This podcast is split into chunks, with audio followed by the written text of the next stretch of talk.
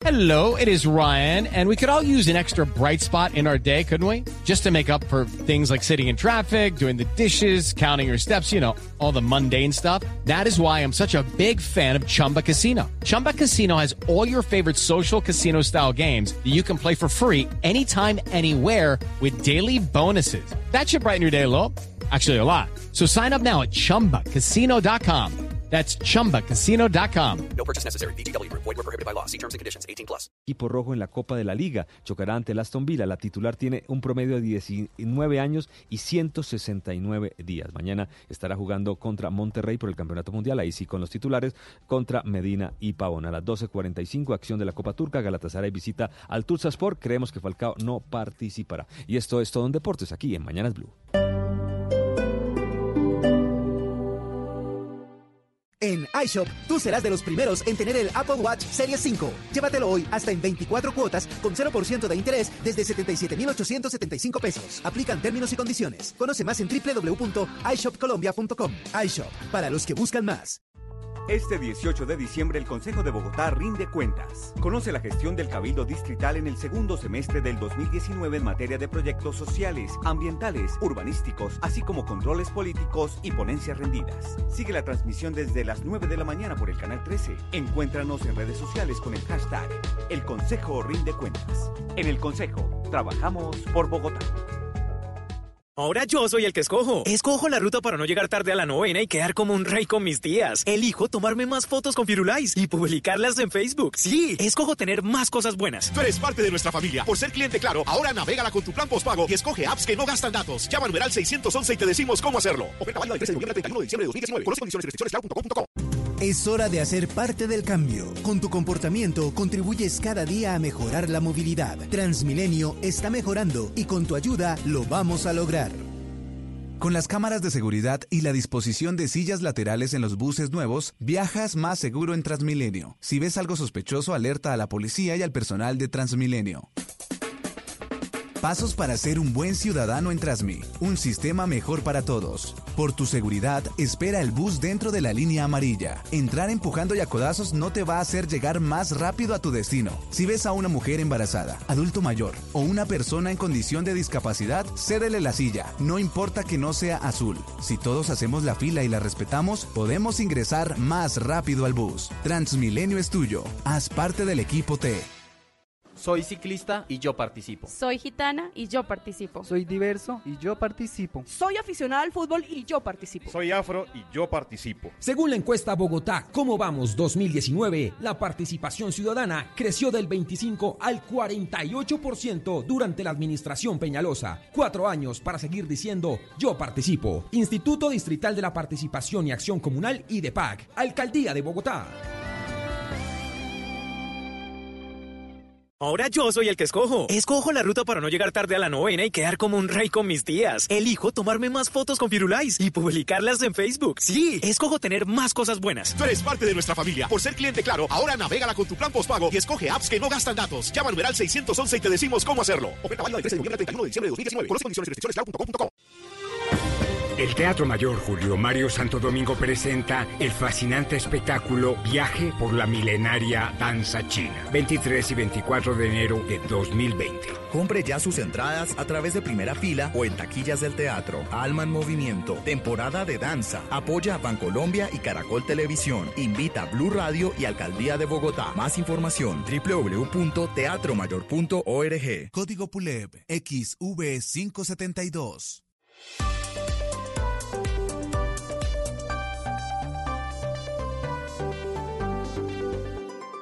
Desde este momento, Colombia está al aire. Mañanas Blue con Camila Zuluaga.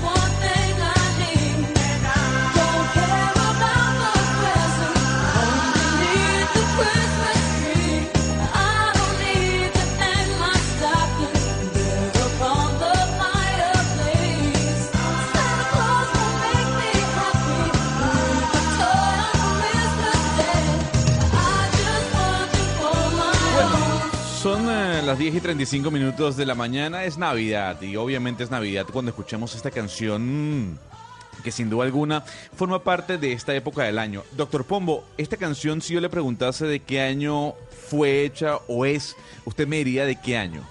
Pero estamos hablando de la original, mejor dicho, este es un reencauchado. No, no, este es el original de María Carey, como se dice coloquialmente. Ah, yo esta creo canción que- que, usted está yo creo escuchando que de qué año ser es. 80.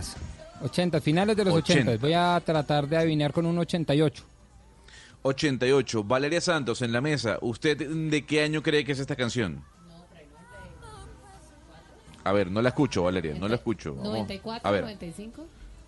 94-95. Usted se acercó, Valeria. Doctor Pombo, usted está lejísimo de- de- del resultado, ¿no? 1994. Y usted sabe que los martes son martes de versiones. Sí. Pero ¿por qué le traigo esta canción? Porque es primera vez en la historia que un sencillo, que un single es número uno 25 años después y de manera consecutiva. Eso quiere decir, doctor Pombo, que desde el año 1994, todos los diciembres hasta el día de hoy, esta canción es número uno en Billboard. ¿Qué le parece? No, pues increíble. Ojalá uno pudiera tener una obra así de imperecedera, ¿no? O sea, para un artista esto pues es el elixir, o sea, la, la, la cumbre. 25 Bueno, sí, años María. en, en- en- primero en las listas, pero solo los diciembres. Solo los diciembres. eh. Así que si María Carey, en este caso, necesitaba pagar la universidad de su hijo, ahí le va a llegar un chequecito en enero. Sí, pero ¿y ¿no? qué pasó con ella? Ella se desapareció. todo. No, ella sigue, ella sigue trabajando, Valeria, pero a ver, sin duda alguna que este es un himno eh, de, de- de diciembre, sobre todo en los Estados Unidos, mientras que seguramente para el señor Hugo Mario Palomar en Cali esta canción no significa nada, sino sus canciones de Belén de 1925, ¿no, Hugo Mario? No, sí, le iba a preguntar justamente eso. ¿Cuántos años lleva siendo número uno el burrito sabanero, por ejemplo? ¿Tiene usted idea? ¿En diciembre?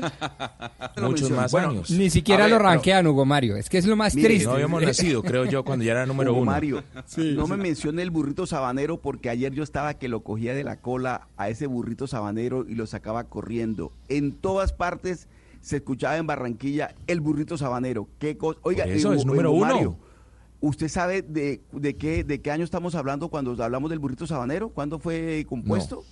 No, ¿verdad? No, no, yo no tengo Y ni Gonzalo idea. Lázaro y tampoco. No, pero es que de verdad el burrito sabanero no debe tener unos Tampoco. 550 y cuánto, ¿no? Unos 554 años más o menos. Pero, pero eso no suena en radio, eso no suena en radio. El burrito sabanero no suena en radio, suena, suena en aquellas emisoras No. AM, el tren. ¿Cómo a que ver, no se- suena en señor, radio? A ver, pero seguramente segura- en, una emisora, en una emisora AM el 24 de diciembre en la noche. Ayer usted- en las novenas, en todas partes estaba el burrito sabanero en emisoras. Ay, Dios Suena mío. en Bueno, diciembre yo- en todas partes, en los hogares colombianos y de muchos otros países, me imagino yo, Gonzalo. Suena, siempre. Bueno, pero no, hemos nacido nosotros y ya era número uno.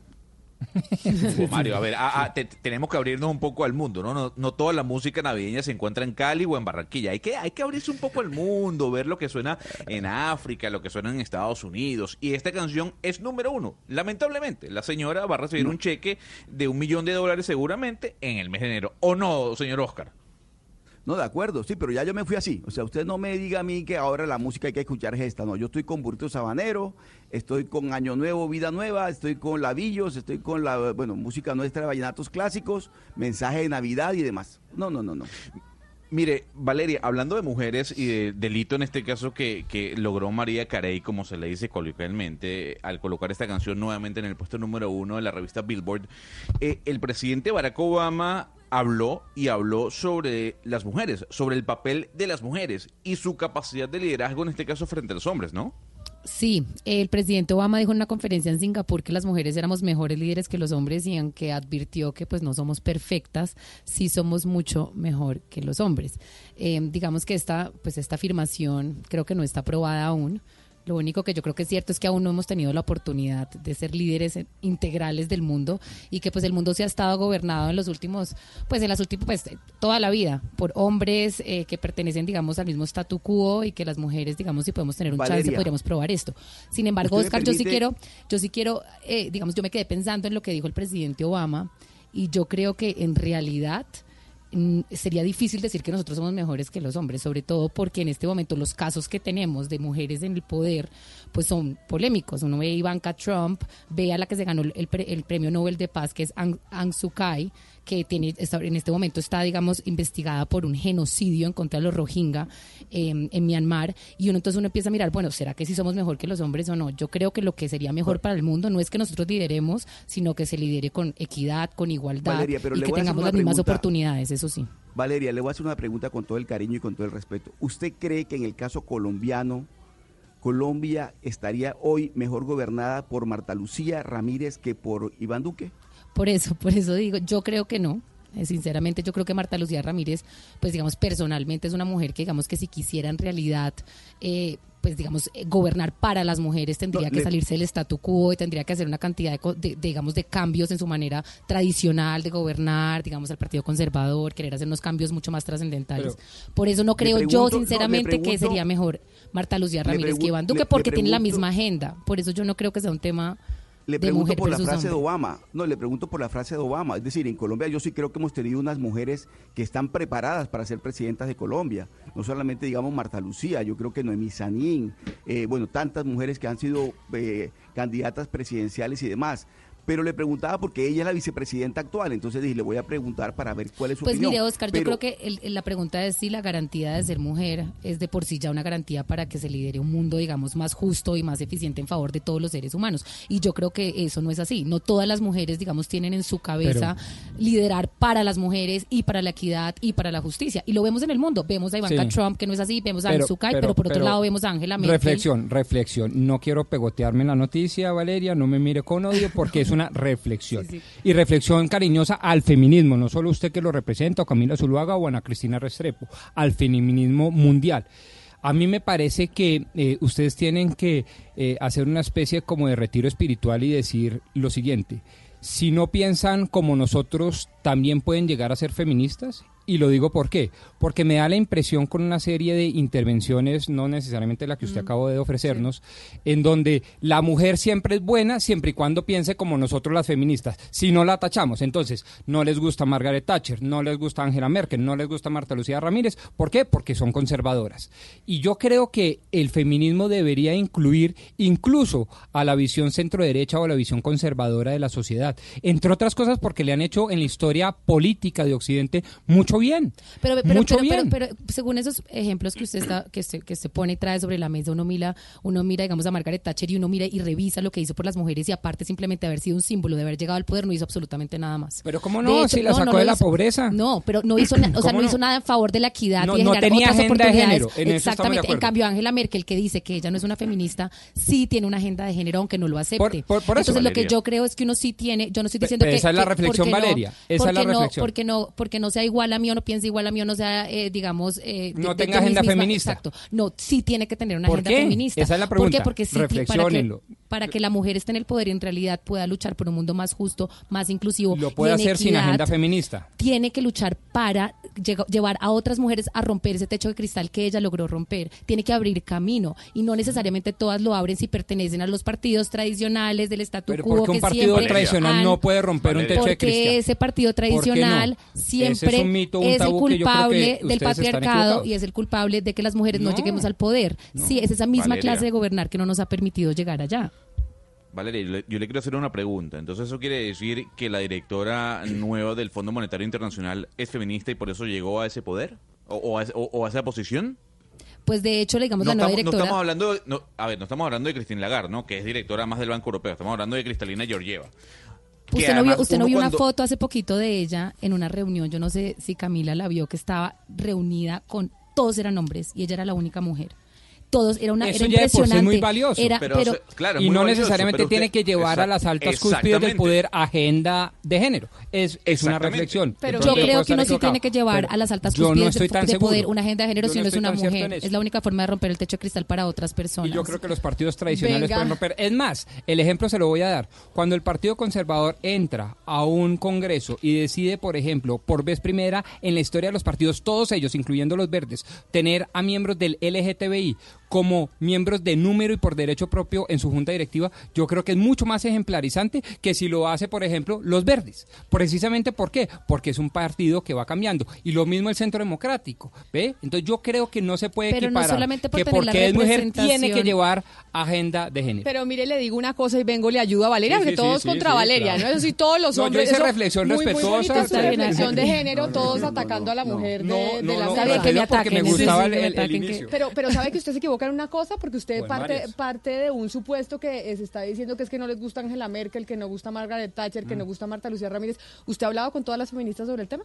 Bueno, no todas. Ah, bueno, Ustedes no, hablaron no con que- todas, es que yo no sé, es que- hay un censo de todas las feministas. Pero es que el, hay un censo, y si uno lenguaje- sé. El, el lenguaje genera realidad y No, entonces usted está es generando, que- pero es permítame el- le hablo. bueno. Usted está generando y está diciendo que entonces, ¿por qué no reflexionan frente a este discurso? Porque es que a todas no les gusta, es que a yo todas... no dije que todas. Yo lo que estoy diciendo es que frente a una respuesta de Valeria de Asa que iba súper bien, es más, y estaba a punto de ayudarle, y empezó con una respuesta que le ofreció a nuestro compañero Oscar Montes, que le preguntó por Marta Lucía, dijo que no, que es que ella no les gustaba porque no lleva el discurso de género. Y yo, primero, no estoy tan seguro que no lleve el discurso de género. Y segundo, No, si así fuera, las acciones si no. así fuera, El discurso de todas maneras me acciones parece que es muy importante que las mujeres, incluso aquellas que no compran del todo el discurso de género feminista, De- lleguen a los pero- altos pero cargos. es- Esa es la diferencia. Eso sí es muy importante, pero ya para cerrar la discusión y no seguir centrándonos en esto, pero ¿sabe por qué no es solo importante que lleguen a los altos cargos?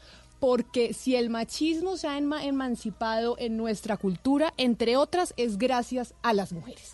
Sí. Entonces, ahí es donde se tiene que caer en cuenta que no necesariamente solo por ser mujer Exacto. usted está trabajando en pro de las mujeres. Usted puede ser mujer y ser más machista incluso que, que Gonzalo Lazarillo. O Y ser- reforzar o ser- más el patriarcado.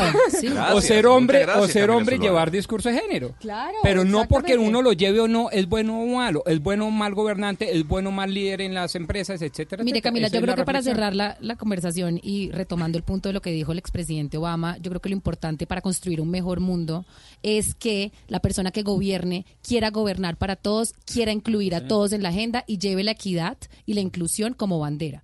Sea hombre o sea mujer, logre que en, el, en los altos puestos, en los cargos, en los altos cargos del Estado y del poder en el mundo, lleguen más mujeres con más hombres a gobernar en diversidad y en inclusión.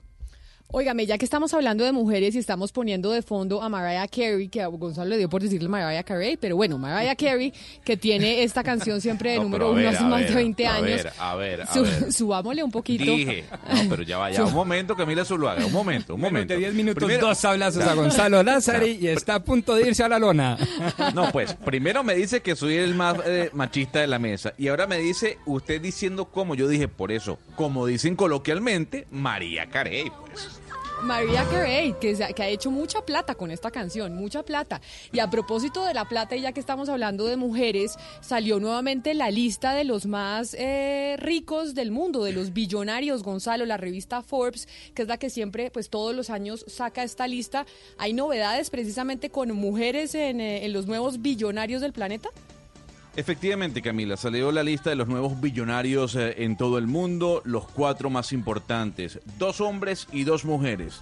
¿Usted se imaginaba, Camila Zuluaga o Valeria Santos, mujeres en este caso, que Kylie Jenner sería billonaria? O sea, su patrimonio neto es de 1.100 millones de dólares. A punta de vender cosméticos. A punta- y a punta de Y a punta de Instagram. selfies. sí, sí, sí. A punta de ser de Instagram, de vender. Porque ella sí vende. de Ella todo. vende lo del labio. Sa- Sabe que ya de pronto tenía el labio chiquito y de pronto un día llegó con un labio gigantesco. Yo no sé qué se puso, pero ella dice que es que tiene unos, unos brillitos que se ponen en el labio y le hacen crecer el labio, pues de una manera, digamos, Como importante. Y entonces ella ¿No vieron a la se hizo? Billonaria a punta de vender productos para los labios y después sacó toda, un, digamos, marca para los ojos, los, para los pómulos, para todo. Y todas se ven iguales. Usted ha visto, todas tienen como la misma estética Sí, sí, de sí. pómulo realzado, labio grande, como parecen todas con botox, todas son como iguales y ya las muñecas salen iguales. Es Y, y por eso es billonaria, yo nunca me lo hubiera imaginado. No siempre se imaginaba que los billonarios eran o lo de las empresas de tecnología, como los Amazon, Facebook, etcétera, etcétera, o los de la industria. Es decir, los que hacían carros y, cosas así. Y entonces ahora son como Kendall Jenner vendiendo cosméticos a través de Instagram.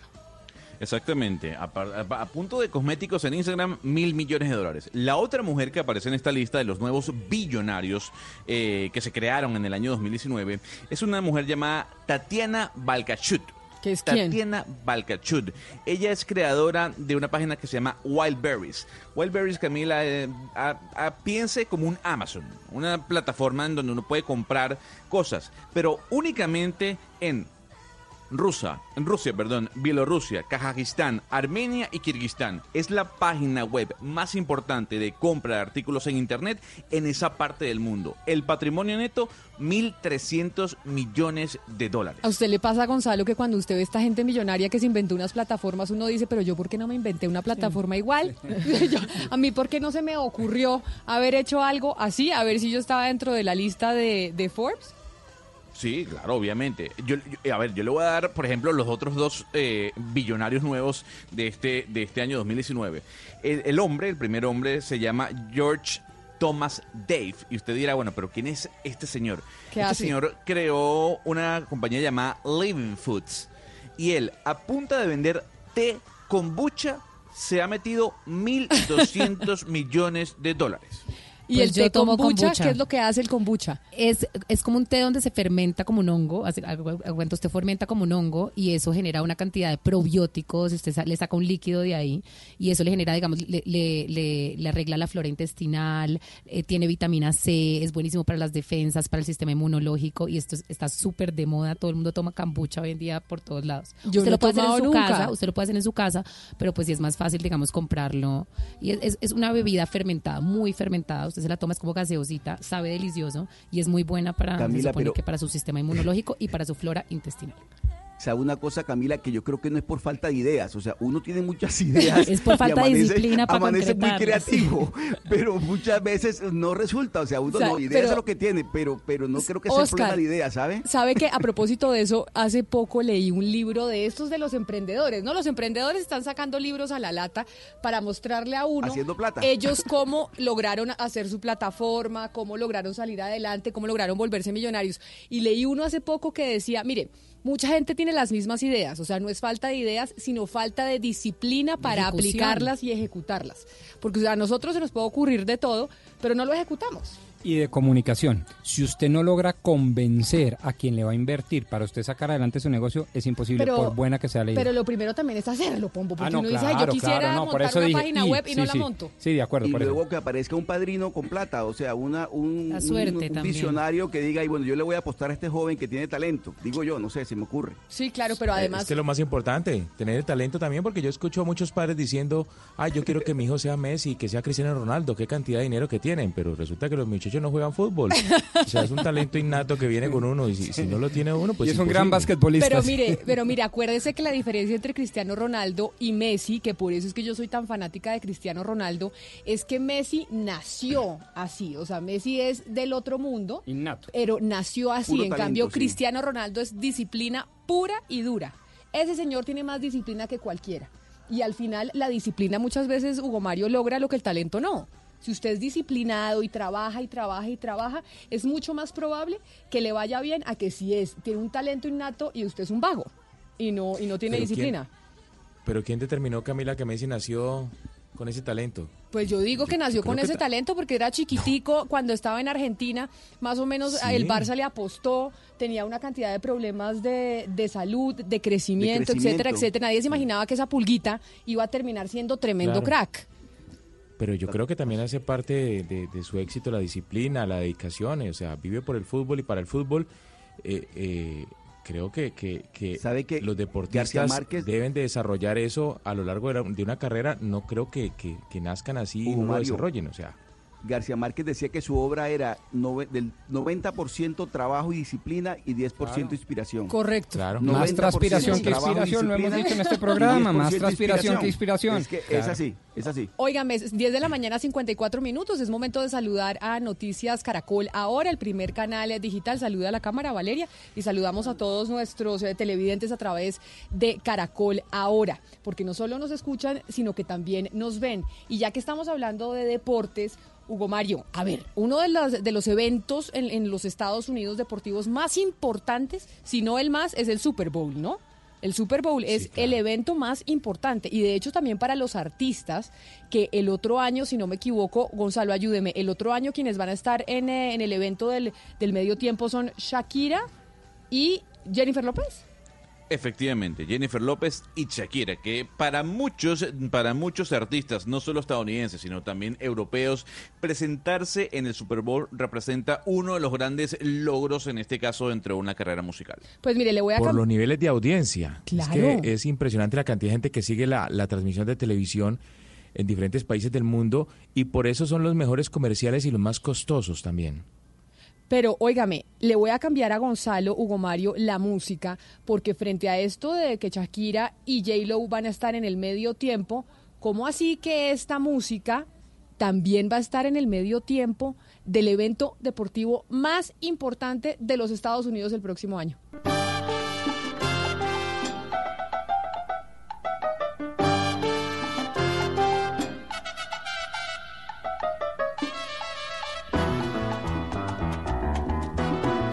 Usted me explica, Hugo Mario Palomar, cómo así que vamos a tener a Cali presente y a Colombia presente en el medio tiempo. Vamos a tener a Colombia presente con Shakira, sin duda alguna. Pero ¿cómo es eso Claro. que el Valle del Cauca, Cali presente en el eh, Super Bowl en el medio tiempo? Esa canción que usted acaba de sonar, eh, Camila, es de Richie Ray y Bobby Cruz y es una canción que bailan mucho los caleños, pero sobre todo las escuelas de salsa de esta ciudad.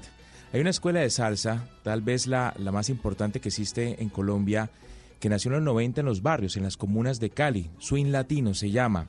Ha sido una compañía de baile ganadora de campeonatos mundiales de salsa organizados por ESPN y otras empresas en Estados Unidos. Han estado en Miami, en Filadelfia, han estado en Las Vegas. Bueno, siempre son número uno. Hace poco se conocieron con Jennifer López en, en un reality de televisión. Ellos llegaron a las últimas instancias y desde ese momento Jennifer se convirtió en la madrina de Swing Latino que tiene a un hombre que es su cabeza, su líder, su gestor, su papá. Es Luis Eduardo Hernández y lo saludamos como Luis Eduardo Hernández. Seguramente ni él mismo va a saber que nos estamos refiriendo a él. Es eh, además uno de los mejores bailarines de Colombia y del mundo, creo yo también. Y es el pionero de este, de este género en cuanto a baile. Lo conocen como el mulato, Camila, y está con nosotros a esta hora. Hola mulato, bienvenido a Blue Radio. Un saludo cordial a todos los, los de la mesa y a todos los radioescuchas, hombre. Un gusto estar Bueno, con cuéntenos, ustedes. ¿cómo, ¿cómo así que se va a bailar salsa en el Super Bowl y que Swing Latino y ustedes van a estar allí presentes en el intermedio de, de este gran evento deportivo mundial? Bueno, esa es la, la otra gran noticia que tiene eh, el mundo, o tiene Colombia, ¿no? Que no solamente ahora va Shakira, sino que va eh, pues un grupo de salsa que, sin lugar a dudas, lo digo con mucho orgullo, en estos momentos es el mejor- la mejor compañía de salsa que hay en el globo terráqueo, así lo digo con toda seguridad. Pero oiga, nos sentimos, así como usted dice, nos sentimos muy orgullosos, porque imagínense, no solo Shakira, sino además ustedes allá representando la salsa y el baile colombiano. ¿Cómo terminaron, Mulato? ¿Cómo terminaron ustedes haciendo parte de este eh, medio tiempo del Super Bowl?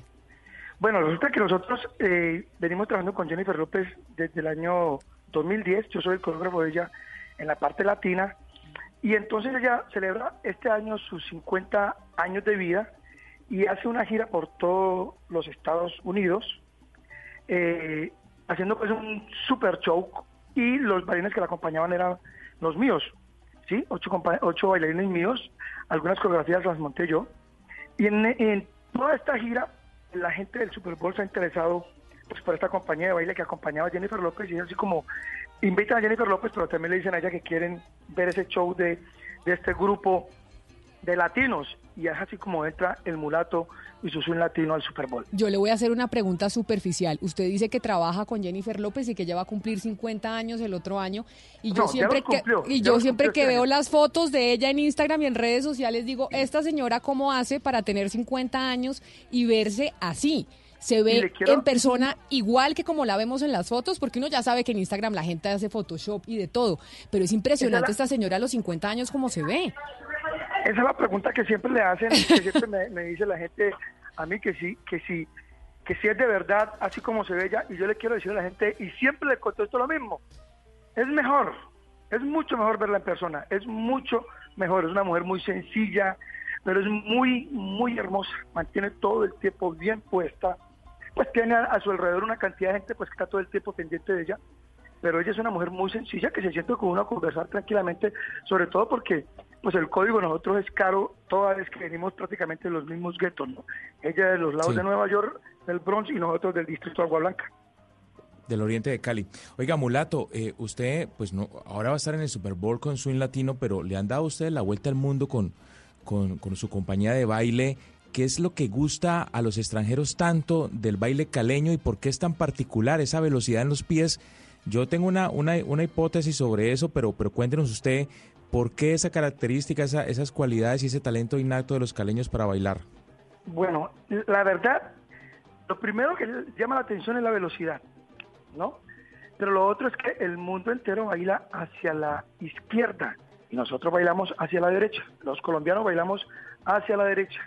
El- la mayoría del mundo baila en el, en el tiempo de la clave, en el tiempo 1. Los caleños bailamos en el 1, en el 7, en el 5. Es decir, andamos cogiendo siempre los cortes de la música, los instrumentos. Eso no lo hace todo el mundo. Y aparte de eso, en el año 98, este que les está hablando, junto con mi esposa, creamos o formamos otra forma de bailar, de hacer este estilo de baile caleño. Le aplicamos la parte de acrobacia, le combiné un poco más de, de feeling a la cosa, se vestió mejor los bailarines y esto comenzó a gustarle a la gente, ¿no? Esta nueva forma de bailar, que es con la que nos estamos ganando la vida ahora, más de 800 bailarines aquí en Cali. Mulato, cuéntenos, ¿qué, qué va a, qué va a presenciar el mundo en el Super Bowl de parte de ustedes? ¿Cuál va a ser el show de ustedes en el Super Bowl? Bueno, esa, esa pregunta tampoco la puedo contestar muy bien hoy, porque resulta que no nos han dicho todavía ni cuál es la música, ni cuál es el, el, el, tema, ¿sí me entiende? ¿Y por qué no, lo- por qué no, no, no lo cuentan? Porque siempre se andan cuidando de que alguna, alguna persona vaya a contar la sorpresa y todo este cuento, ¿sí me entienden? Entonces, realmente no, no, no podría decirte ahora exactamente qué es lo que se va a presentar en este medio tiempo ahora en el Super Bowl. Don Luis, yo sé que usted me va a caer encima, así como me cayeron encima mis compañeras y muchos eh, en esta mesa de trabajo. Y tiene que ver con la importancia de Jennifer López este año 2019 para ser portada de la revista People.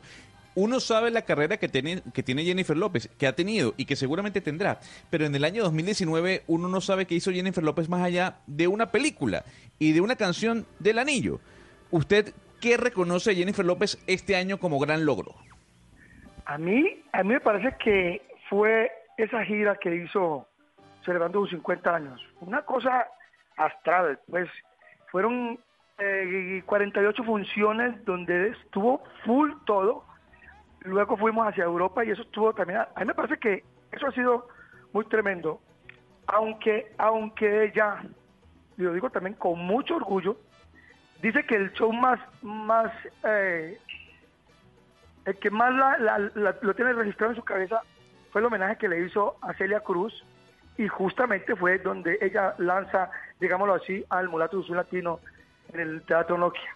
Esa fue una presentación muy tremenda que ella dice que, además porque se, se metió en el reto de, de aprender a bailar salsa caleña, ¿no?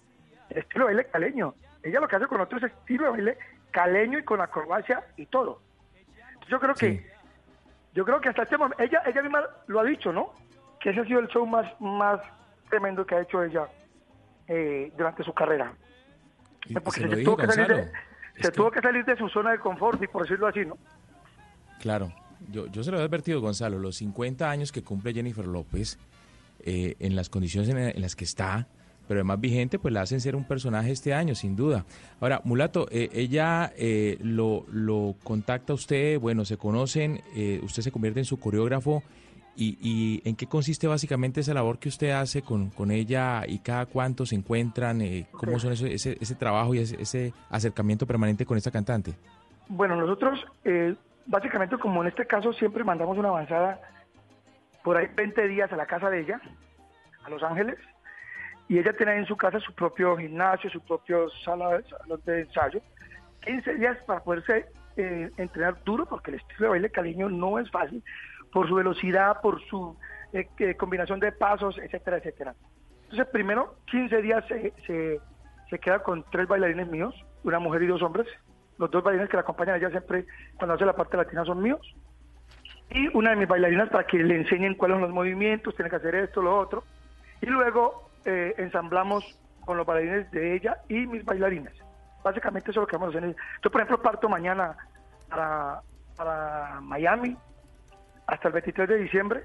Vamos a, vamos a montarle la primera estructura, la coreografía, a darme cuenta qué es lo que quieren, qué música vamos a utilizar todas estas cosas, ¿no? Mulato, pero ustedes viven en, en Cali. ¿Dónde pueden los colombianos ir a ver un show de ustedes de, de baile swing latino? ¿Dónde podemos verlos? Muy buena pregunta. Pues si toda la gente quiere venir a ver a los bailarines que acompañan a Jennifer López, vienen del 25 al 31 al Mulato Cabaret, aquí en Cali, justamente cuando está empezando la feria de Cali. No, bueno, pues o sea, muy es buen otro de los plan, planes. exacto. Sí, Hugo Mario, usted nos había invitado al Mulato Cabaret. Sí, Tienen no, que venir, eh, tienen eh, que venir. En el barrio El Cedro, queda en el barrio el El barrio Cedro, al Cedro. sur de Cali. Eh, es, es, es tremendo el espectáculo, el del mulato.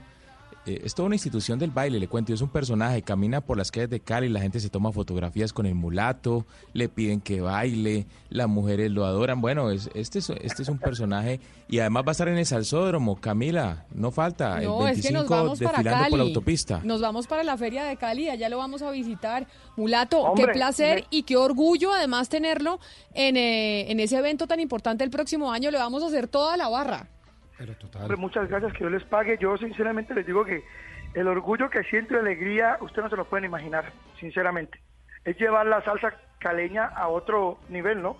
Que no lo ha hecho ninguna otra institución de la danza, lo tengo que decir así orgullosamente. Y de Cali, Colombia. Eso sí, señor, de Cali para el mundo. Luis Eduardo Señora. Hernández, conocido como el Mulato, felicitaciones y mil gracias por atendernos hoy aquí en Mañanas Blue. A ustedes muy formales, muchas gracias.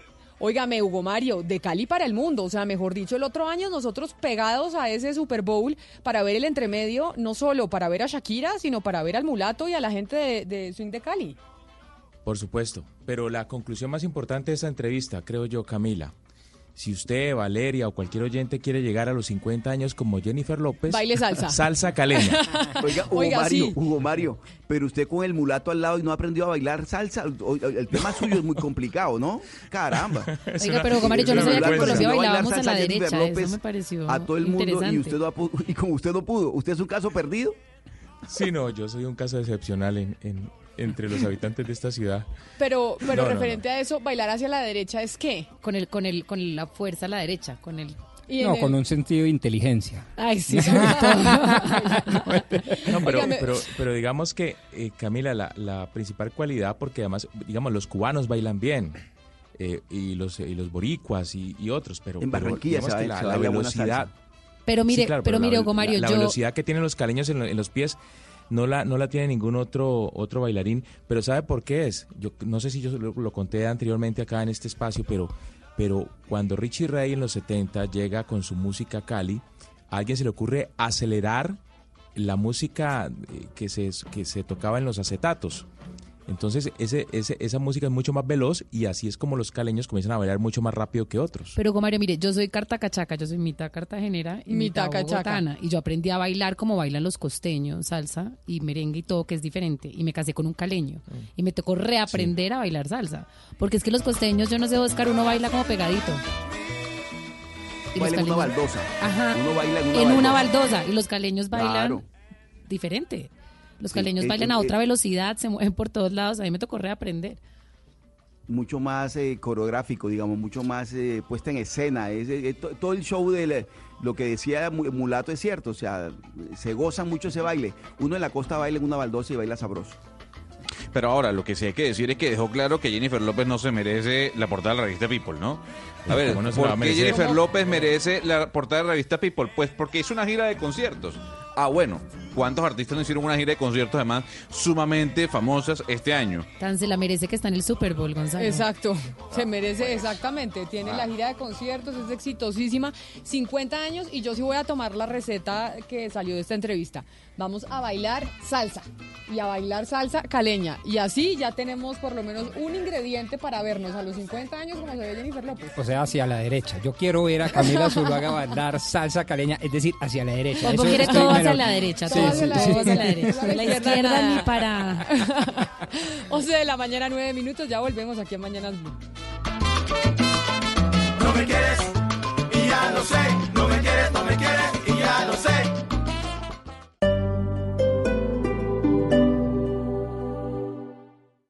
Hola, soy Consuelo Gil, afiliada al Plan Complementario EPS Sura. Cuando comencé a ahorrarme algunos pagos fue toda una sorpresa. Pero así es que me gusta que me consientan. En el plan complementario EPS Sura, sabemos que consentirte es ahorrarte los copagos de la EPS. Por eso complementamos tu plan de beneficios en salud con este y muchos beneficios más. Afíliate ya en paxura.com. Consulta coberturas y políticas de afiliación. Asegúrate de vivir. Vigilado Supersalud. Es real, los ciudadanos vuelven a vivir el centro de Bogotá. Con la compra de predios y la adjudicación para la construcción de cerca de 4.000 viviendas de interés social, el tradicional barrio San Bernardo renace para las familias bogotanas. Un proyecto que generará cerca de 3.000 nuevos empleos durante su desarrollo, con espacios públicos de caridad, ciclorruta, alamedas y puente peatonal que conectará con el nuevo parque Tercer Milenio. Y lo mejor, el Centro Felicidad San Bernardo para la recreación y cultura de todos sus habitantes. Impopulares, pero eficientes. Alcaldía de Bogotá. Natalia, ve, prenda esta mecha. No, a mí me da miedo, no me gusta. Que la queme, que la queme, que eso es fácil. A mí no me gusta quemar pólvora. He quemado muchas y es fácil, no me ha pasado nada. No, a mí no me gusta quemar Préndalo, pólvora. ay, no sea gallina, préndalo. Natalia. Familiares de Natalia Armida, acercarse por favor urgente a la sala de cirugía. Piense bien dónde pasará Navidad. Nunca toque la pólvora. Nunca. Denuncia la línea 123, Alcaldía de Bogotá.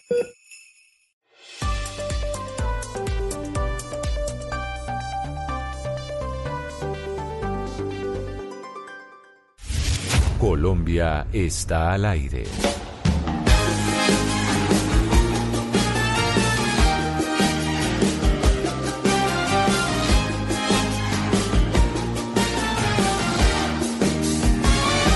Feliz Navidad. Feliz Navidad.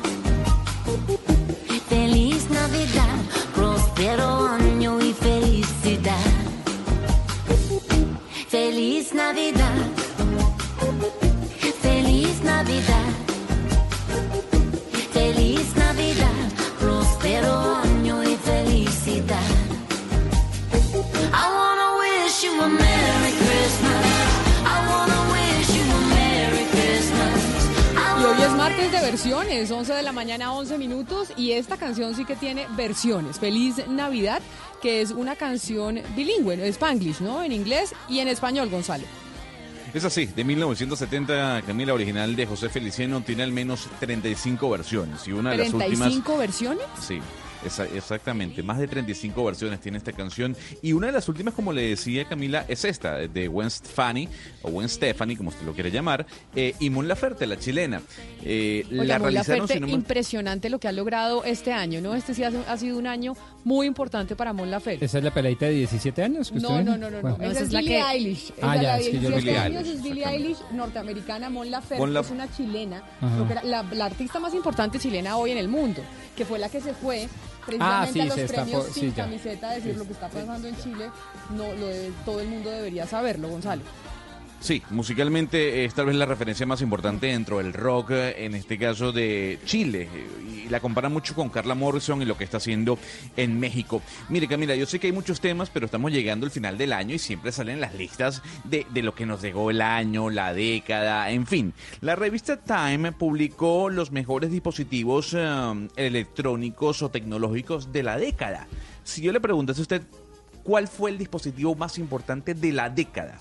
Del 2000 al 2010. ¿Cuál dice usted que fue? El dispositivo más importante del 2000 al... do- yo diría que el iPhone, ¿no? El iPhone. Sí. El iPhone, muy bien. El, iPhone, el Apple TV, todo, algo, todo, algún dispositivo que haya hecho Apple. Doctor Oscar Montes en Barranquilla, usted que está alineado con la tecnología, ¿usted me podría decir cuál es el mejor dispositivo tecnológico entre el 2000 y el 2010 según la revista Time? Estoy con Camila, el iPhone. Para mí el iPhone. El iPhone. Eh, ¿Pombo en Bogotá? No, voy a decir una cosa y simplemente como para cambiar, pero pero por el tema por no, no, no, no, no, por el tema de ventas eh, alguna de las vainas eh, va- vapeadores, ¿cómo es que llama? Los, los cigarrillos un eléctricos, vapeador. un vapeador. Un vapor, un vapor. Un vapor, Hugo sí. Mario en Cali. No, los teléfonos inteligentes, Gonzalo, nos han cambiado la vida a todos, sin duda. Es que pasamos del beeper al, al- al- a los teléfonos eh, celulares y ahora a los teléfonos inteligentes, pues por supuesto. Valeria Santos, ¿cuál es el gadget, el, el dispositivo tecnológico más importante de la década según la revista Time? El gadget, no, sí, el teléfono. Es que el hecho de que usted pueda tener música, cámara, comunicación, tiene todo ahí ya. No necesita nada más trabajo, todo. Pues todos se pelaron. A ver, todos entonces, se ¿cuál pelaron es? según la revista Time. Y usted además lo dijo en torno de burla. El iPad para Time es el dispositivo más importante de la última década. No diga. Di- Revolucionó la tecnología. Era algo que para los editores de la revista Time y para mucha gente solo podíamos ver en una película. El hecho de llevar una pantalla y tener todo en una pantalla táctil. Yo no tengo iPad y yo he visto como que los iPads viejos se volvieron para los niñitos eh, ver las películas y cosas así. Yo solo uso iPad porque en realidad eh, tiene sentido lo que dice la revista Time porque es un teléfono, pero más grande donde usted sí puede trabajar y sí puede, digamos, tener la memoria suficiente y todo lo que tiene un computador. Entonces, si usted ya tiene un iPad y se acostumbra a estos iPad grandes que tengo aquí enfrente, usted no vuelve a sacar un computador. Pero el Al raciocinio menos de no que es al usted sea un diseñador. Que el teléfono es un iPad chiquito y que por lo Pero tanto usted es más todavía en el teléfono no puede, digamos, hacer esto que yo tengo acá, que tengo teclado, puedo escribir, puedo trabajar. Y esto, digamos, tiene todas las aplicaciones y todo lo que tiene un teléfono. Entonces, simplemente es un teléfono más grande. Finalmente, yo cuando pierdo el teléfono, digamos que aparte de tener comunicación, que puedo tener por Skype y por todo, eh, el iPad Pero- me funciona perfecto, como un teléfono. Pero hay teléfonos, Valeria, hay teléfonos que ya permiten también hacer eh, eh, trabajos de oficina y, y muchas otras cosas que Pero antes ver, no se podían, ver, por supuesto ver, que sí. A ver, a ver, a ver. A ver, Hugo Mario, el iPad salió, el primer iPad salió en el año 2010. ¿Y el primer, el primer 2010. iPhone eh, salió cuándo? ¿Antes? El, i- el iPhone 3G salió en el año 2008. Ah, pero le da más importancia al cambio cultural y tecnológico que realizó o que generó en la llegada del iPad a lo que generó el iPhone 3G.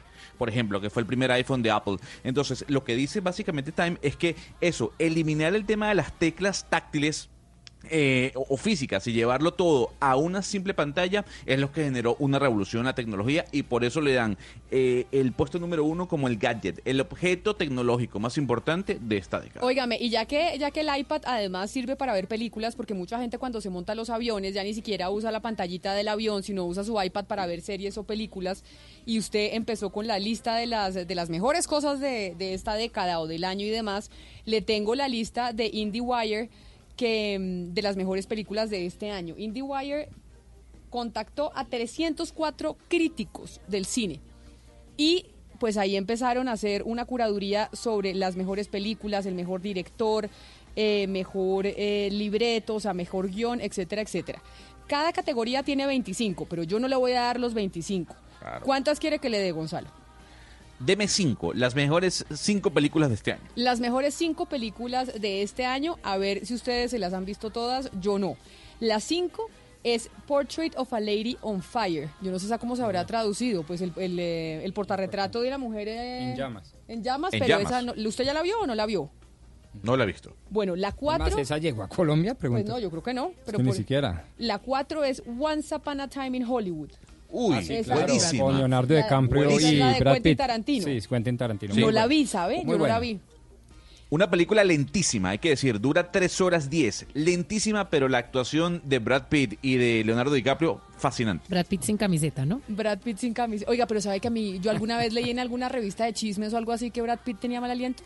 Ay, no. Sí, No, le prometo. No, eso lo mató, lo mató.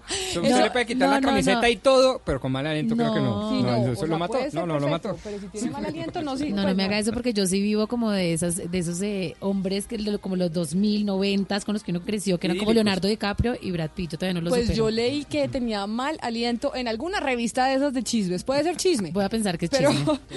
el, la número 3, yo no la he visto, Valeria ya se la vio, ya se la vio Gonzalo, yo no sé si mis otros compañeros de la mesa de trabajo. Marriage Story, Wow, Impresionante. claro. número 3. Claro que me dijeron hoy, si usted está teniendo un pro- una crisis matrimonial, no se la vea. Sí, Si pues tiene No, tiene que la de No se la Netflix la de esta eh, Scarlett Johansson. Scarlett Johansson, sí. no, es impresionante, es Exactamente. impresionante. Dice, no, se las uno llora todo, recomiendo. Uno llora, se estresa, sufre, se ríe, queda Oscar llorando seguro, después. Valeria. Oscar seguro, que, por ejemplo, mejor drama o mejor película. Yo lloro, yo lloro. Yo- Y bueno, mejor, y va a ver que de pronto le se gana mejor actuación y le gana el Joker. No, será, no creo. No, no, no. Yo creo que sí, de no, pronto. no, No Ahí sí, yo no creo. Pero mire, la número 2 es de Irishman. Netflix presente con toda Con en toda. estas mejores Claro. películas de- del año. The Irishman es la Doctor número Pombo, se la dos. vio. Sí, señor. Yo no la vi, esa la tengo pendiente. Y la número uno es una de las una película de las que yo le- les hablé aquí. Todavía no se ha estrenado en Colombia, se estrena el otro año en enero y es Parasite. La coreana. La coreana, Sí. una La película coreana fantástica. Esa se va a ganar el Oscar por mejor película extranjera. Seguro. No, no, no, no, no. Es Sí, que seguro. esta gente le da la mejor película del 2019. Aquí en Colombia se, se- se estrena en enero del otro año y es una película que no tiene que verse. ¿Qué, Es- por, qué era la cosa? Usted dijo una, había un mensaje. yo le dije que igual que el Joker hablaba de una realidad social que Ah, estamos eso, viviendo hoy en día en el planeta y cómo los artistas reflejan a través de sus películas, en este caso el cine, la realidad social del mundo. Y esta es una película coreana. Sí, Entonces sí. no es una cosa América Latina, la gente saliendo a las calles ganó y la Palma de Oro. No, esto es Corea. Corea con una reflexión muy similar a las reflexiones Surcoreana, además, me imagino yo. O sea, Camila. Corea no, claro. Democrática. No, bueno, pues. Pues ¿Quién no de la mesa se vio el irlandés? ¿Usted ha visto Debe una película? haber, No, no, no, creo. Claro que ¿Usted ha visto una película ¿Quién? norcoreana? No, pero debe Sí, eh, del mismo director Bong Joon-ho, él sacó otra película buenísima el año pasado, ya le voy a decir. Pero la hizo en. Corea del Sur, no en Norcorea. Camila, Ah, sí, ¿quién de la mesa se ha visto el irlandés de una sentada? ¿Quién se la ha visto de una sola sentada? El ¿Cuál? irlandés. El irlandés, El irlandés. es que dicen que un porcentaje muy poquito de la gente que empieza a verse esa película se la ve de una sola sentada. El 18% nada más, el 18%. Yo me la vi completa, 3 horas 25 minutos, pero solo el 18% se la ha visto completa en una sola tanda. Yo no, yo no la he visto. Óigame, pero nosotros estamos hablando de Navidad, estamos poniendo la música de Navidad, estamos habla- hablando de planes de, de cine y de ver y de ver cine ahorita que vamos a tener pues unos días menos movidos, porque pues en esta época ya empieza uno con la fiesta, uno eh, pues se le olvida muchas veces, Valeria, cómo pasan, por ejemplo, otras personas la Nochebuena, cómo por ejemplo pasan eh, las personas que hoy están privadas de su libertad, cómo pasan la Navidad o cómo pasan el Año Nuevo. Sí, uno la verdad es que está como demasiado concentrado en su familia, en compartir, en la natilla, en el buñuelo y de repente no tiene los minutos para pensar que hay otras personas en nuestro país que están privadas de la libertad o que están viviendo en lugares, digamos, donde hay vulneración de derechos humanos, donde hay crisis, donde no pueden ni siquiera gozar con su familia, compartir, estar, eh, recibir regalos y, por eso creo que es importante también parar un minuto y pensar en esas personas, esas personas eh, que muchas veces es el mismo Estado el que les está vulnerando los derechos humanos y personas que no tienen, digamos, que todos los privilegios que tenemos nosotros. Y precisamente por eso, para pensar hoy, óigame, estas personas que tal vez están privadas de su libertad, ¿cómo pasarán la Nochebuena? ¿Cómo pasarán Año Nuevo? ¿Qué hacen en, eh, en las cárceles eh, de Colombia? Y por eso quisimos llamar a Joana Bahamón, que es la directora precisamente de la Fundación Acción Interna. Joana, bienvenida a Mañanas Blue, gracias por atendernos. Hola, ¿cómo están? Pues muy bien, y acá nosotros ya que estamos de fiesta, de Navidad, de buñuelo, de novenas, y cuando cuando uno dice, bueno, hay que hacer una reflexión sobre qué pasa con esas otras personas, con esos otros que no tienen una realidad tan parecida a, a la nuestra. ¿Qué pasa en una cárcel de Colombia, en una cárcel de mujeres en Colombia, un 24 de diciembre? Pues bueno, primero muchas gracias por pensar en ellos, porque mm, pues es una población que es un poco olvidada y, mm, y bueno, a ver, en las cárceles de acá eh, tienen novenas, tienen coros, tienen visitas con la familia, hacen actividades culturales muy parecidas a las de la Virgen de las Mercedes, que es la Virgen de los Presos, que hacen en octubre. Entonces tienen como actividades culturales y mm, pero pues bueno, igual es un 24 en la cárcel. Así que ¿Y, pues, y cómo son? muchas cosas que les hagan, obviamente pues eso eh, eh, es muy duro para todos. ¿Y cómo son las visitas los 24? Es decir, obviamente no serán en la noche, pero ese día de 24 hay visitas para que puedan llevarles eh, los regalos a las internas y a los internos en Colombia, ¿o eso cómo se maneja? No, no es porque sea 24, sino toca sábados y domingos. Entonces los sábados van mujeres y no, perdón, los sábados van hombres y los domingos van mujeres y van y están con la familia. Entonces, por ejemplo, en esta Navidad, pues el 24 no van a ir los familiares, pero pues lo celebran el 22 o el 21, sábado o domingo, que tienen visita de familias. Uno siempre que está en Navidad empieza a, mm, a hacer listas de qué quiere. Desde que uno está chiquito, entonces uno chiquito decía, yo al niño Dios quiero pedirle La tal carta cosa. al niño Dios, Sí, sí. la carta, al- pero después uno es grande y sigue haciendo la lista. Pero ya un poquito distinto, Sí, digamos. pues pero uno, uno no hace la lista de Sí, sí. quiero una muñeca, pero Sí, uno hace la sí, sí. lista de, oiga, yo en el 2020 Pero usted la hace el quiero- 24 o el 31. Yo hago el... eh, yo la hago el 31. Yo hago, yo la empiezo a hacer antes, pero realmente es para Para que le alcance el tiempo. consolidarla el porque- 31. Ok. Y cada uva que me como es con uno de los propósitos. Y de verdad que lo pienso. Sí, sí, sí, claro. Y he tenido años en donde he cumplido todo.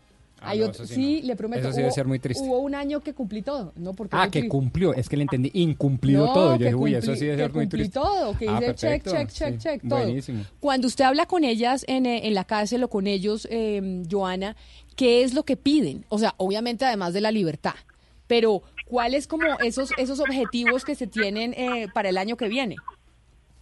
Pues son ellos y ellas, ¿no? Claro. Porque nosotros trabajamos en cárceles de hombres y mujeres, pues en- hemos trabajado en 30 cárceles con 30 mil personas privadas de la libertad y eh, realmente lo que piden, y no solo en Navidad, que es algo muy significativo, es algo para su familia.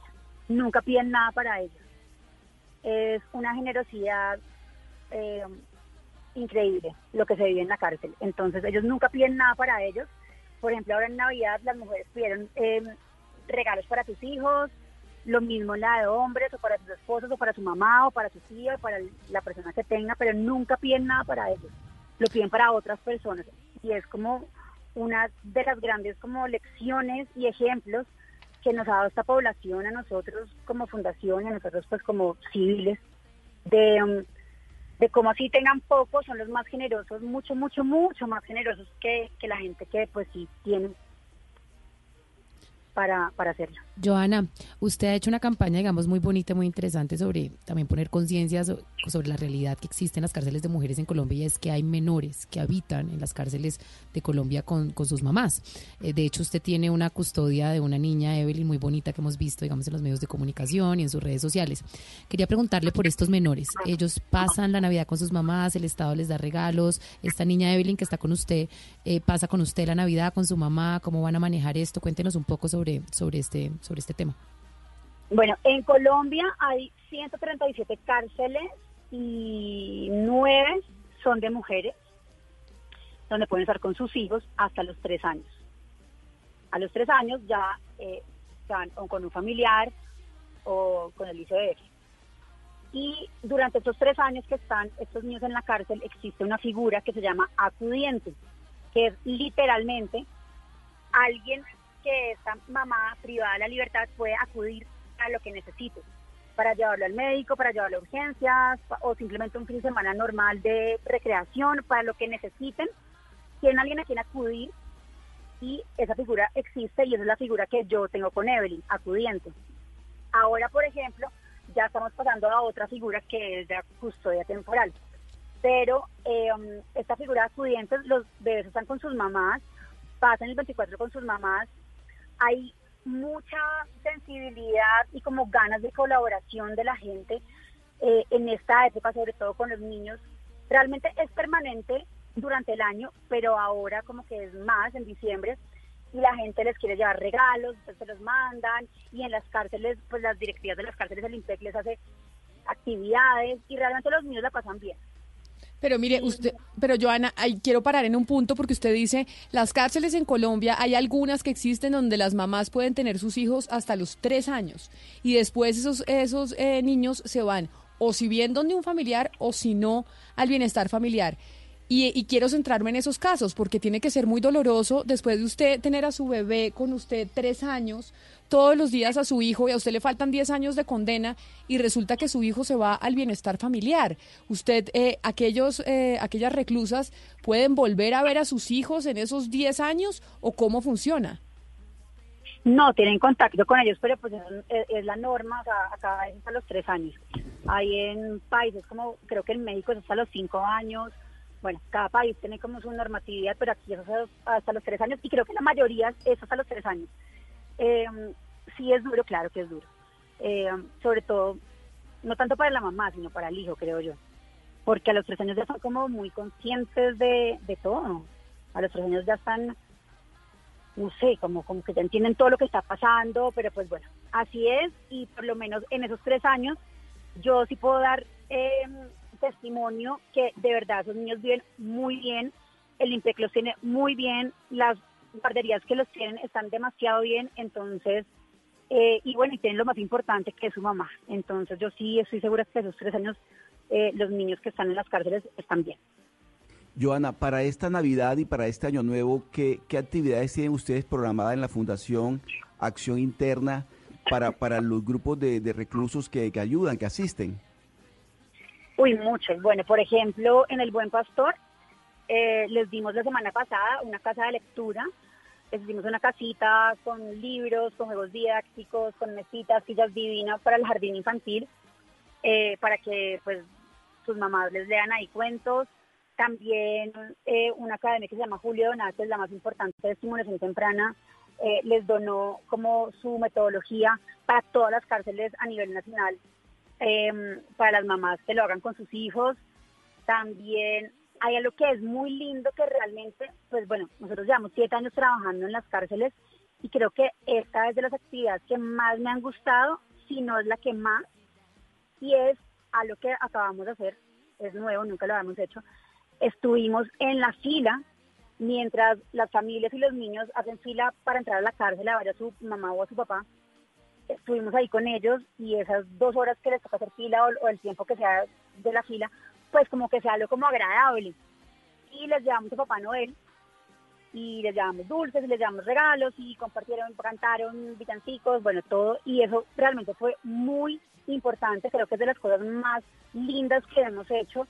Eh, pues lo digo yo personalmente, de las cosas que más me han movido a mí, poder compartir como ese Sí. tiempo antes de que entren a la cárcel con sus familias eh, y a raíz de eso ya lo vamos como a, a- a institucionalizar en la fundación para hacerles siempre actividades, pueden ser actividades didácticas, que hagan plastilina, o que le hagan una carta al papá, a la mamá, no sé, pero como que Sí. ya lo vamos a dejar como, como un programa fijo de la fundación porque es un tiempo importante, es un tiempo que, que, que, bueno, que, que podemos ver muchas cosas ahí eh, mientras están en la fila.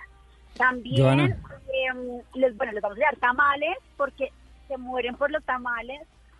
Eh, entonces vamos Ven. a dar 1.400 tamales a las cárceles para, el, para Navidad. También les llamamos la banda filarmónica. Eh, um, bueno. y- Venga, Joana. Igual también les hace cosas, novenas, coros, villancicos, lechonas. Joana, al igual que la Fundación Acción Interna que usted dirige, eh, pues la radio tiene ese propósito, entre otras cosas, de sensibilizar a nuestra audiencia. Y en ese sentido yo sí quisiera preguntarle eh, sobre cómo harían nuestros oyentes, que son muchos, en todas las regiones del país para aportar regalos en esta época navideña y cómo es eso de los acudientes. Si alguno de ellos se ha sensibilizado con su entrevista, ¿cómo podría llegar a ser un, eh, pues a llegar a ser acudiente más bien? Pues bueno, les confieso que a raíz de que yo hice como público lo de Evelyn, porque pues yo ya llevaba con ella mucho tiempo, pero pues lo tenía en privado, a raíz que yo lo hice público, lo hice por una razón y era para conseguir acudientes para los otros niños que no tenía. Y pues eh, en dos días conseguimos una cantidad de acudientes y todo, pero es un proceso como diferente, porque primero, la prima primero, eh, la, la familia, hasta como sexto grado. Entonces, eh, y lo tiene que pedir la mamá, o sea, como que no es, no es algo como que, pues sí, si quieren hacerlo, están ahí disponibles, pero es un proceso que lo tiene el ICBF. O sea, la fundación ahí no está metida en nada, pero igual gracias a eso, muchos niños de ahora, de, del Buen Pastor, por lo menos, que no tenían acudientes, sí tienen, pero es un proceso largo, el ICBF se toma su tiempo para hacer esas cosas como deben ser con responsabilidad, quién sí puede tener un niño, quién no, y lo más importante es que prima la familia, entonces no es como tan, como una adopción, pues no es así, no es como que yo quiero adoptar a este bebé, no, porque primero hay muchas cosas antes. Joana, ya que usted habla del buen pastor, acá quien una persona, una oyente nos escribe, quien la está escuchando, que es mi Maye 33, dice que sería bueno que pues que nos pasáramos por, eh, por el buen pastor este domingo 22 de diciembre y que nos podríamos dar cuenta de los atropellos y el maltrato y las, las incomodidades que pasan aquellos que van a visitar alguna reclusa, que es muy triste ver cómo los guardias pues se regocijan por esta, con esta situación. ¿Qué tal es, eh, qué tan cierto es esto? De este 22 de diciembre, cuando van a celebrar la Navidad, el proceso que tienen que pasar quienes van a visitar a las reclusas. Pues Camila, precisamente por eso es que es como una nueva actividad nuestra, porque nosotros solo trabajamos de lunes a viernes en las cárceles, en las horas habituales de las cárceles que son de 9 a 11 y de 2 a 4. Y por eso digo que estas visitas, que fue lo primero que acabamos de hacer hace una semana, es la primera vez que lo hacemos, es nuevo para nosotros. Entonces yo realmente no puedo dar eh, pues ninguna opinión del tema porque no he estado nunca ni un sábado ni un domingo en las cárceles hasta la semana pasada que fui a la modelo hacer la actividad afuera de la cárcel con la gente que va a entrar. Entonces yo realmente sábados y domingos yo nunca estoy ahí, solo estoy de lunes a viernes, entonces no no soy yo la, la indicada para para decir si esto es cierto o no. Joana, y ya que usted habla de lo de Evelyn y que usted lo quiso hacer público para que muchos otros niños que están en las cárceles de Colombia con sus mamás, pues tuvieran un acudiente. Usted dice, yo estoy en un proceso que ahora empecé como acudiente, pero ahora voy a pasar a custodia. ¿Eso quiere decir que usted está eh, pensando en adoptar a Evelyn y ya quedarse con Evelyn eh, pues formalmente? No, es una custodia temporal, se llama. Entonces yo voy a estar con Evelyn hasta, en mi caso, a la mamá le falta un año de condena, entonces yo voy a estar con Evelyn este año. O sea, ya, pero es como mi caso personal, es una custodia temporal. Pues muy bonito, la verdad. Yo creo que, Pombo, ¿usted está interesado en ser acudiente? Pues sí, pues yo- la verdad no lo tenía en el panorama, no sabía que existía ni siquiera la figura, he de confesarlo, pero me parece una opción y una alternativa bastante, bastante loable. Oiga, eh, yo, yo quiero preguntarle a, a Giovanna, que está tan metida en el tema, haciendo esta labor tan importante y bonita, pues sobre un viejo debate que existe en Colombia. Giovanna, ¿qué, qué debe hacerse para que realmente el sistema penitenciario cumpla con su objetivo de resocializar a los internos que han caído allí en una prisión por, por X o Y circunstancia? Pues se cumpla con la finalidad de la pena, que es la resocialización, pero pues eso es fácil escribirlo, pero hacerlo no es tan fácil y yo creo que la solución no son más cárceles, sino como que empecemos a buscar soluciones y dar oportunidades para que esta gente no tenga que llegar a esto. Pues Joana, mire, nos parece una mirada distinta de lo que está pasando en esta Navidad, porque a veces nos concentramos en la natilla, como le decía, el buñuelo, los villancicos, de cómo vamos a pasar en familia, y se nos olvida la realidad que viven otras personas, y por eso dijimos que es mejor eh, para hablar eh, de esto que Joana Babamón, la directora de la Fundación Acción Interna. Así que mil gracias por, eh, por atendernos y feliz Navidad. Gracias a ustedes, gracias por pensar en la población carcelaria. Yo creo que todos hemos cometido errores, eh, todos hemos pedido segundas oportunidades y en esta Navidad los invito a que demos segundas oportunidades. Así es, es un propósito muy bonito de Año Nuevo, dar segundas oportunidades. Muy bonito, muy bonito, pero además por el lado más frágil, creo yo, que es el de los niños en una familia. Entonces, eh, eh, que no son culpables de absolutamente nada, dejemos eso de entrada claro. Y entonces, pues claro, eh, ayudar desde la sociedad civil con este tipo de iniciativas como la que lidera Joana Bamón, pues es un buen propósito de año, es empezar con el pie derecho el 2020. ¿Usted ya tiene propósito de Año Nuevo? Ya tengo varios. ¿Varios? Sí, ¿Cuánto, sí. ¿Qué No, tan no larga es su lista? porque yo soy- Porque siempre yo he leído en las revistas que dicen no haga lista tan larga, sino haga No, no, objetivos que sean Yo- yo culpi- no pa- cum- no, yo hago como 20. No, no, yo sí hago como tres. ¿Usted hace tres? Sí, tres, cuatro, sí. ¿Usted cuántos hace, Valeria? No, yo hago bastantes. Yo escribo quiero decir un que pas- este una pastoral. Cumplí pocos. yo hago una pastoral, o sea, desde los de a nivel personal, y divido a nivel personal, a nivel laboral, a nivel... muy organizada. Sí, yo todo, Sí, sí, y hago sí, todo sí. un proceso. Hugo Mario, ¿usted cuántos hace?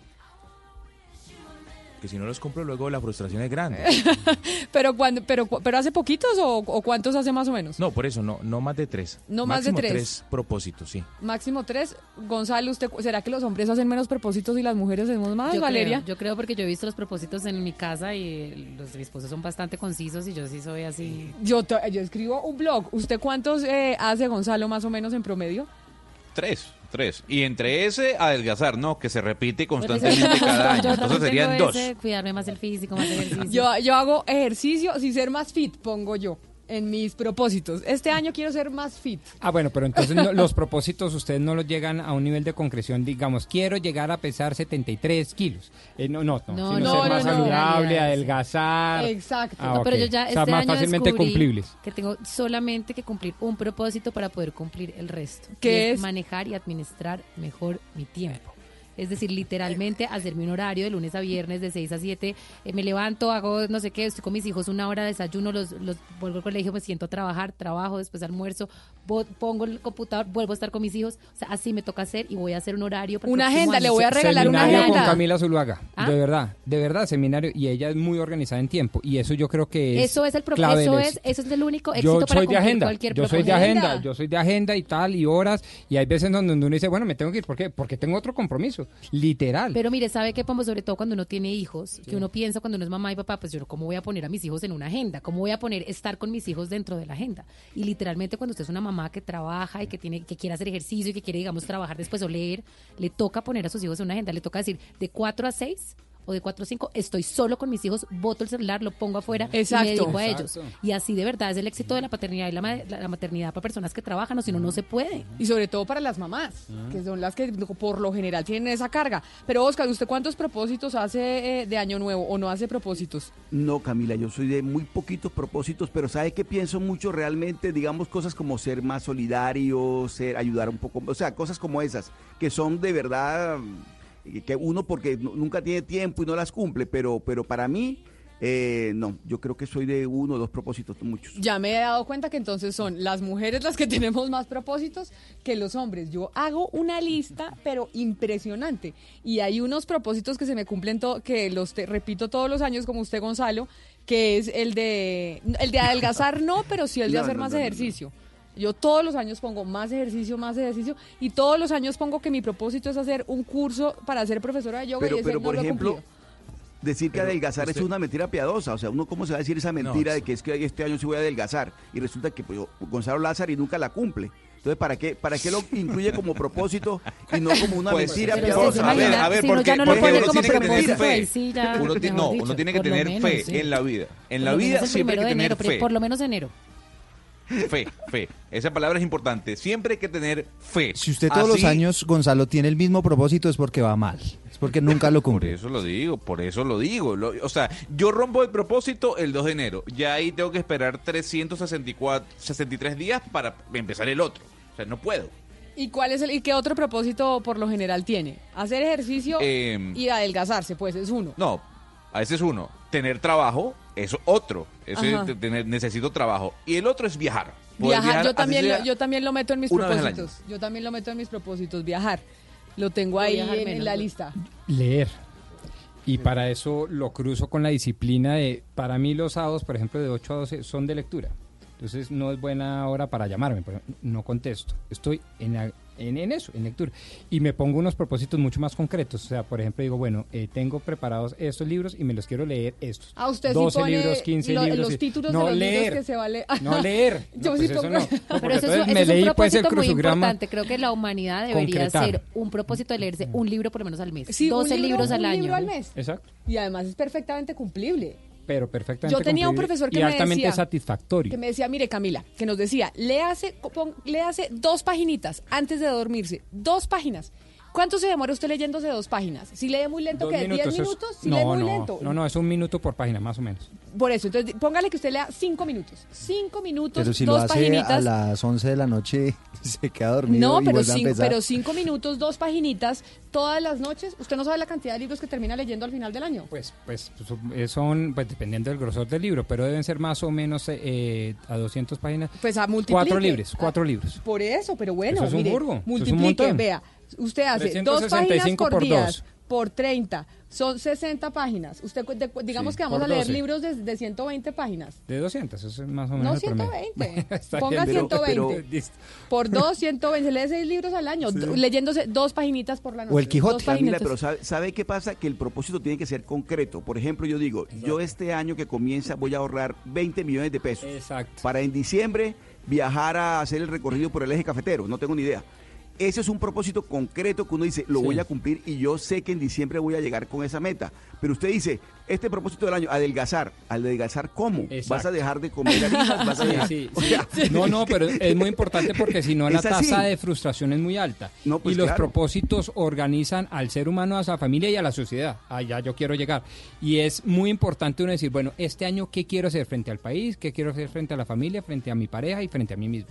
Y uno dice, Ah, pero pero usted también cumplible. divide, fíjese Ah, que yo usted también No, divide. pero hay un tema muy importante que le recomiendo a todos los oyentes. Pero es prácticos. Sean compasivos con ustedes mismos, porque es que uno empieza a darse un palo porque no cumple, no cumple, y eso solo genera ansiedad y depresión. Uno también tiene que ser compasivo y decir, hoy no lo cumplí, pero mañana de pronto sí. Entonces así va uno por la vida dándose pasito, pasito. Como Gonzalo, este año no, pero el otro sí.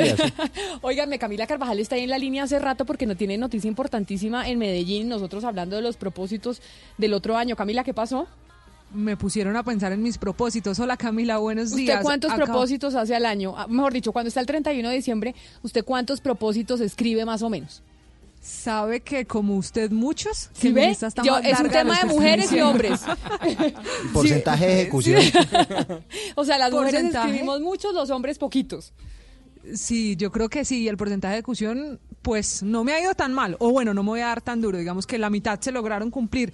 Pero Camila, a esta hora lo saludo porque hay una noticia triste en la capital antioqueña. Falleció uno de los cinco heridos graves por el incendio del edificio Colors, el que recordarán los oyentes ocurrió en el municipio de Envigado, producto de un mal manejo en el chut de basuras. Se trata de un hombre que tenía el 90% de su cuerpo quemado, que incluso su esposa también permanece en un centro asistencial con quemaduras y acaban de informar desde el Hospital San Vicente Fundación que desafortunadamente esta persona falleció y que ahora pues su cuerpo va a medicina legal para hacer toda la investigación de este caso. Permanecen otras cuatro personas con heridas de consideración y se convierte así en la primera víctima de ese incendio que se registró en el Valle de Aburrá hace una semana. Camila, un saludo muy especial a la familia que es pues de esta víctima, porque imagínese usted tener esta noticia precisamente en esta época del año. Así que desde Blue Radio les mandamos eh, un saludo muy especial. Son las 11 de la mañana, 45 minutos. Feliz Navidad.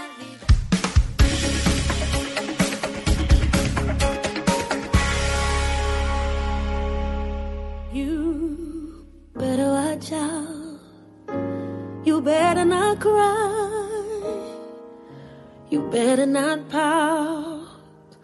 I'm telling you why. Santa Claus is coming. Mm. Santa Claus is coming to town.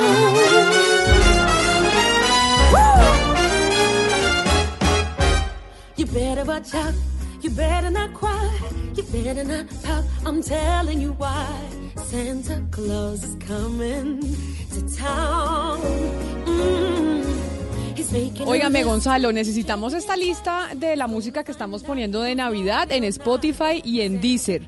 Para el- en, eh, en nuestra cuenta de Colombia está el aire para ponerlo en las novenas. Yo tengo novena en mi casa miércoles y viernes. Entonces eh, ahí le recomiendo la lista de, Navidad para ponerla y no ya olvidarse y poner esa lista en, en las novenas. No, en lo absoluto, así como hicimos el año pasado. Usted tendrá esa lista de música navideña en Spotify y en Deezer si nos busca como Colombia está al aire. Allí va a encontrar una gran cantidad de playlists, entre estos o entre ellos este Navidad que a partir de esta tarde estará arriba dentro de esas plataformas. Camila, le voy a hacer una simple pregunta. Oiga, pero Gonzalo, ¿le metió Villos Caracas a la lista o no? No, pero ya llegó el otro, ya llegó el otro. Claro que le voy a meter billos. Ah, bueno. Claro que le, señor, No, es que salga, salga. No, no, salga de su zona de confort, abra sus oídos, su mente, escuche otros sonidos, más allá de los que, cual usted está acostumbrado. A ver, Eduardo, ya que usted me habla, le voy a hacer una pregunta. Ay, Dios mío, señor. Es muy, es muy sencilla, es muy Ajá. sencilla. En porcentaje, ¿cuál es el porcentaje de aprobación hoy del señor Donald Trump? Mm, hoy, no sé, el 30. 30. Camila Zuluaga, A ver, repítame la pregunta, por favor. ¿cuál es el porcentaje de, apro- de aprobación hoy de Donald Trump? Eh, 35%. 35%. Sí, señor. Doctor Pombo. Acuérdese que va a ser una de las noticias más importantes en el 2020, ¿no? El señor Donald Trump sí que vamos a, a oír hablar de él el otro año, más que este, imagínese. 45%. Por eso, 45%. Valeria Santos, obviamente usted dirá 12, pero la dejo que hable. ¿Cómo así es que la dejo que hable? No, pues muchas gracias. Que muy querido. Dictador, dictador, dictador. Que muy querido. Dictadura en la música y dictadura aquí a- cediendo la palabra. Eh, Gonzalo, yo creo que el 25%. 25%. Doctor Pombo, usted y yo creemos en que Donald Trump se va a reelegir y va a ser así. 43% de aprobación según, ojo, esto no lo dice Gonzalo Lázari, según la Universidad de Quinnipiac. O sea que en yo gané. No, 43 Ah, es más 43. cercano a 45 que a 25. Ah, yo dije 35. Hay que 35. Yo dije 35%. A 45% de aprobación. 43. 43. 43 de aprobación. mal, Qué pena, Nada no es nada Altísimo. mal. Para lo que Eso es quiere, eso, quiere más. decir, no, no. eso quiere decir que la favorabilidad entre los republicanos no se ha movido nada. Exacto, Sigue es que- siendo muy fuerte dentro de su base. 43% de favorabilidad para un presidente no está nada mal. Nos estamos acostumbrando en los populismos, que es que tenemos que tener presidentes de, de favorabilidad del 80%, del 70%, y no, en democracia la favorabilidad de un mandatario por lo general, una buena favorabilidad es 40, 45%. No tiene que estar... Mire. eh, de, eh, de 60, o sea, una favorabilidad de 60% es que el señor está roqueando en su mandato. Y hay algo que hemos comentado aquí, Camila, y que usted lo comentaba la semana pasada. Una de las cosas que mantiene esta favorabilidad de, en torno al presidente Donald Trump es la economía. El 73% de las personas que hicieron esta encuesta dijeron que la economía está mejor o muchísimo mejor que con Barack Obama. O sea, eso es lo que va a llevar al presidente Donald Trump a reelegirse en la Casa Blanca. O sea, Estoy sigue seguro siendo la economía estúpida. Exactamente. sigue siendo la economía. Óigame, Juan Carlos Echeverry F nos manda por Twitter una foto de su agenda de enero y los propósitos que hizo en enero y dice, mire, cumplí dos. Porque decía bajar hasta 90 kilos y estoy en 87. Felicitaciones, don Juan Carlos, porque eso es un gran logro. Meta concreta, fíjese. Sí, meta- eh, pero él puso- Adelgazar, no, No. a 87 Él kilos. puso 90 kilos. Pero Yo- no sabemos si él pesaba menos de 90, de pronto estaba tratando de subir no, de peso. dijo adelgazar. Realicé el, cu- entonces decía, curso de fotografía y me dice, realicé el curso de fotografía. Me propuse realizar 250 avalúos, voy en 244, uy, una cantidad, ya casi, bueno, ya no lo, lo va a cumplir, pero ya casi. He leído nueve libros, no pude cumplir el ahorrar el 10% de pagos de cada avalúo, logré trotar 500 kilómetros y me, pu- y me propuse 10K y lo logré. Oiga, pero le fue muy Hay Mire, que entrevistar al, al oyente Sí, para a don que nos Juan diga Carlos, cómo vea. lo hizo, sí. Pero mire lo que mire lo que se propuso, se Metas propuso concretas. adelgazar, correr y logró Leer. los 10K, leer y los avaludos, porque seguramente trabaja trabaja en eso y lo y lo hizo. Bueno, metas concretas. Yo sí soy un poco más etérea. No, pero Yo sí soy leer, viajar, hacer ejercicio. No, por eso, por eso. Entonces es muy poco medible. Entonces de pronto viajó a Chía. Ah, viajé, me voy a cumplir. Sí, pero... sí, sí. Y, y además viajar viajar mucho será cuánto, ¿cuál será el parámetro? Por eso, ¿no? Eso Bueno, sí voy a vale hacer- la voy a pena. cumplir, voy a hacer esa Si diga, me quiero ir a conocer el África subsahariana. Entonces, Ah, por bueno. ejemplo, eso es más concreto. Y ahí Pero para viajar el Nigeria. 31 sí darle la vuelta a la piscina o a la casa o al barrio con la, con la maletita, eso funciona. Pero lo que pasa es que hacer el ejercicio concreto me parece difícil porque es ya tener la decisión exactamente de usted a dónde La quiere meta, la viajar, la meta meta, clara, sí. específica. Y eso es difícil. Pero además debería ser, y, y es un buen ejercicio, debería ser lo que uno debería hacer. ¿Cómo así? una meta concreta. es Sí, que sí, no sí, lo... sí. Eduardo, Para que lo piense este año. hablando de Navidad, hablando de Hablando las de metas... popularidad. habla- hablando de popularidad, exactamente, hablando de popularidad, ¿qué le pasó ahora al alcalde Enrique Peñalosa, hola? Pues imagínese que está furioso porque ayer no se pudo llevar a cabo el show que tiene preparado en la Plaza de Bolívar. A propósito, un show que se lo recomiendo, Camila, espectacular. Estos son unos franceses que están haciendo un show de verdad ¿Y uno deslumbrante. puede ir todo lo- todos los Sí, días o y es cómo todas las noches. Todas las Tienen noches. como cuatro ¿A qué horas empieza? Camilo ya nos va a contar porque en eso sí me corchó. Pero son como cuatro horarios diferentes de- del espectáculo. Es eh, muy lindo, bellísimo, pero el alcalde está diciendo que anoche no lo pudieron hacer porque estaban los del plantón de la reforma tributaria. Eh, Claro, es que se está discutiendo la reforma tributaria en el Congreso de la República. De hecho, después de las 12 del día vamos a estar hablando de eso, de la reforma tributaria, porque la reforma tributaria tiene unas implicaciones mucho más importantes de, la que, de las que nos imaginamos. Exactamente. ¿Y de qué nivel fueron los trinos en medio de, de- de su mal genio del alcalde Camilo Cruz? ¿Qué fue lo que escribió? Hola Eduardo, Camila, muy buenos días para usted, para todos los oyentes. Comenzó hace 50, mi- 50 minutos a tuitear sobre lo sucedido en eh, la Plaza de Bolívar y mire este tuit. Una centena de matoncitos que protestaban contra la reforma tributaria impidió que anoche se hiciera una presentación del espectáculo de Navidad y que las otras dos se hicieran con artistas, afectando a varios miles de ciudadanos, familias, niños y abuelos. Esto es lo que dice el alcalde Enrique Peñalosa y las respuestas no se hicieron esperar. Este trino tiene 372 comentarios y a raíz de esto al alcalde le tocó volver a escribir a decir qué es la palabra matoncito. Entonces puso entre comillas, matoncito es que matonea, no que mata. Y después puso una definición de la Real Academia Española que en su segunda definición dice persona jactanciosa y pendenciera que procura intimidar a los demás. Los trinos del alcalde Enrique Peñalosa que además luego pues también intentó eh, explicar y tal vez cambiarle un poco el sentido a esta frase que causó bastante polémica y que está causando ba- bastante polémica en las redes sociales. Mire, le leo rápidamente. Grupos que protestan sienten frecuentemente que tienen derecho a, a, manotea- a matonear a decenas de miles o cientos de miles otros ciudadanos bloqueando su transporte, entre otras cosas. ¿Los derechos son solo para ellos? Camila, la situación de los trinos del alcalde Enrique Peñalosa, Óigame. bastante polémicos como siempre. Camilo, ¿será que el alcalde Enrique Peñalosa se ponía en su lista de propósito mejorar mis comunicaciones con los ciudadanos? El genio, porque, porque es que al alcalde... Mejorar mi genio. Yo, Pero, ¿no? pero el alcalde bonita forma de borrar con un trino toda la gestión que ha hecho porque tiene cosas que mostrar. En este momento debería estar hablando de su gestión. Es una, fue una gestión importante, ya está cerrando para poner Y a mire, le cuento un dato. A ver. Mire que ustedes hablan de la, de la buena gestión, ustedes se acordarán que hubo un problema con la torre de urgencias del hospital de Kennedy. Hoy van a reiniciar las obras en horas de la tarde y justamente lo que dice Diana es que han- mm, hay muchas obras para mostrar del alcalde, pero a él a veces en sus ruedas de prensa sale con algunas frases que, que causan bastante polémica. No, pero es que además bonita forma como de, de sacar un trino y es- yo creo que después con las expli- la, la explicación se hundió más. No, pues es que es mejor. Matoncito es que... matonea, no que mata.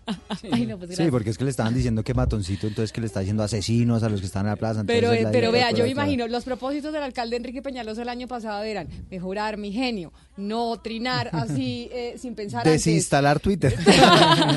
Es que sí hay unos funcionarios que no deberían tener tu- No, o sea, pero, Twitter, eso pero, no es para pero todo el también mundo. pero es que debe ser muy frustrante para un administrador público con recursos públicos generar todas las licitaciones, todas esas cosas, pero no, por más llevarle frustrante el alegría a los abuelitos y a las niñas y a genio, las familias. manejar su ¿Y les frustración. pasa eso? Pero pues, Pombo, Yo entiendo ese dolor. o sea, manual, eh, punto número uno para ser gobernante. Autocontrol. Autocontrol. Dos, manejo de las comunicaciones. Tres, no publique nada hasta que no se lo revise su asesor de comunicaciones. Piénselo bien, pero lo que pasa con el alcalde es que el trine no le revisa a nadie nada. Eso fue Sí. lo como se le fue yendo. Óigame, a propósito de los propósitos, de los propósitos, valga la redundancia, me dice otra oyente, Mapi Aguilar, así se llama, Mapi Aguilar, que eh, uno de sus propósitos este año fue comprar un carro y que compró el carro. Y dos, que se propuso tener un programa de radio y lo tuve. Y que así lo hayan, la hayan censurado, ella lo logró y la estoy viendo. Ahorita cuando nos, nos conectemos le preguntamos a Hugo Mario, es directora y presentadora de Hoy Noticias, en, un- en el canal eh, Maxi Noticias. Es comunicadora eh, social y tiene pues una especialización y demás. Así que ella se, se compró su carrito este año. Chévere, y tiene una Y tiene su grande, programa de radio. Pero la censuraron, como dice. Pues dice así la hayan censurado, pero tuvo su programa de radio. O sea, el periodista que lo echan está censurado. Seguramente lo echaron del programa o qué? Pues no sé, ella es periodista mujer. Oiga, le tengo el dato, Camila, de los shows. A ver, A las 7 de la noche, a las 8 y 15 de la noche y a las 9 y 30 de la noche. otra vez. ¿Qué horas y qué horas? 7, Siete. 8 y 15 Sí. y 9 y 30 de la noche. De aquí al 24. Es de- exactamente, a las 23. Si Al los 23. muchachos dejan. Si los muchachos, el- pero no, yo quiero ir a verlo. Y entonces, Divino es. ¿divino? Sí, Entonces, se todos lo los días, de aquí al 23, 7 Por de la noche, 8 y 8 y cuarto, 15 y 9 y 30. voy a ir a llevar a mi mamá. Y está chévere el plan porque igual está muy linda la plaza, entonces usted mientras espera el show, pues igual se divierte. Y se puede ir a comer ahí. ¿Sabe que cerca de la plaza han montado unos restaurantes buenísimos? Sí. El centro se está volviendo Sí. un epicentro gastronómico Sí. muy importante en Bogotá. Han montado muy buenos restaurantes. Mm. Les recomiendo dos. Yo a los que he ido. Madre, son de los mismos dueños. Madre es uno, pizzas fantásticas en la Candelaria. Ajá. Y otro que se llama Padre. Mismos dueños, buenísimo. Mm. Y parece que esa misma gente va a abrir uno más abajo. Ay, ay, se me estaba tratando de acordar de un artino sobre la calle séptima con eh, carrera quinta por ahí. Muy bueno también, pero se me Ah, sí, comida en cacerola. Ah, ok. Comida en cacerola, hay un que usted está inventando, Eduardo. ¿No, no vio las cacerolas? Hay uno, había uno que hay uno que se llama El Gringo, creo. Y es un gringo que tiene un restaurantico chiquitito, pero una comida espectacular. Como le digo, el centro, la Candelaria se está volviendo un epicentro de comida muy importante. De hecho, para mí el mejor restaurante de Bogotá está en la Candelaria. Y es un restaurante que se llama Prudencia. Es un francés con su esposa que tienen ¿Se todos le los gustará a días Enrique Peñalosa irse para allá?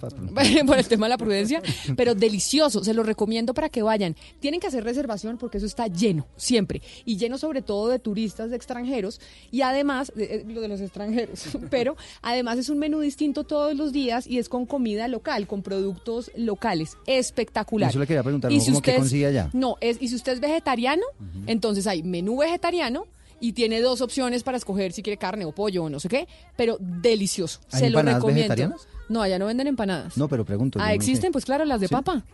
Las Ah, empanadas de no papa sabía. y arroz no, y alberjas es era- Es vegetariano. una pregunta absolutamente Y hay de espinaca también. Y las, y las empanaditas de pipián, que son las más ricas de todas las empanadas de Colombia, también son eh, vegetarianas. Ah, bueno, empanadas de pipián no sabía. con el ají de maní, porque empanada de pipián sin el ají de maní no funciona. Ok. Y eh, tamal de pipián. ¿Ustedes no les gusta lo de pipián? Sí, Los, claro, los veo muy emocionados. No, Sí, sí, sí, sí payanes muy ricos, sí. Sí, delicioso. Delicioso. Oiga, Delicioso. de hecho, en estas, en las novenas, ¿usted qué come en novenas? ¿Buñuelo, arroz con leche, tamal? Natilla, no, tamal no me da. Sí, tamal. Yo voy a dar tamal mañana. Sí, tamal, sí, voy se a dar tamal en la ¿Y novena. Voy a dar tamal de pipián. Por la noche. Por la, pues de pipián son chiquitos, es que Sí, no sí, es tan sí, es que pesado. tamal de pipián voy a dar también. Bueno, no, no. es- Mire, voy a dar buñuelos, arroz con leche, tamal de pipián. Y eh, tamal de 7000 por si acaso. Porque cuesta Dulce de mora Porque ese es el con grande. quesito. Dulce de mora con quesito, Claro, no. Voy a dar infaltable. arroz con leche, porque ya un solo Bueno, postre. sí, verdad, Voy sí. a dar arroz con leche y unas galletas de Navidad. ¿Y es si se menú. comen todo eso? Pero pues la gente, sí. claro, y Uh, y buñuelos, repiten. bueno, y repiten, Sí, claro. bastante. Y Ese va a además- ser, ese va a ser mi menú en la novena. No, pues suena bien. ¿Aprobado?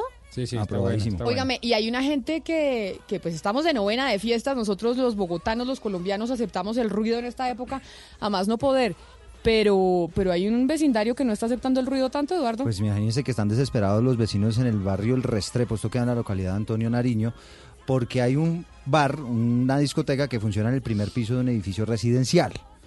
Ya lo han cerrado tres veces y nada que pueden eh, finalmente pues dar con, con el cierre definitivo de ese bar y los eh, vecinos se están quejando muchísimo, ¿no, Rubén?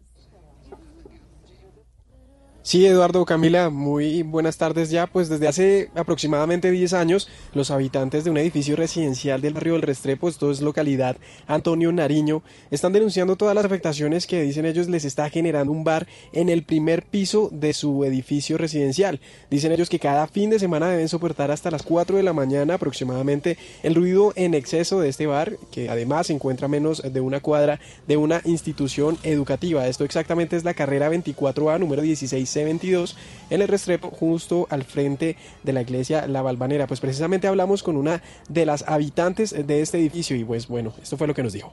Sí, el bar tuvo un sellamiento por documentación que duró como tres días.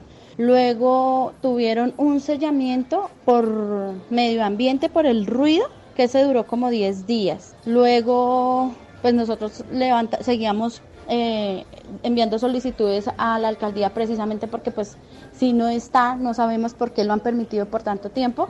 y el mismo La tarea alcalde- para Rubén y Camila es hacerle seguimiento al tema. Vamos a hablar con la alcaldía local a ver qué nos dice sobre eh, este bar que está funcionando en ese Porque la eh, gente está residencial. desesperada con el ruidajo. Aceptamos el ruido en las novenas y todo, pero tampoco tanto. No, una discoteca abajo de su, de su edificio, ¿no? Terrible, terrible. poco. 12 del día, dos minutos.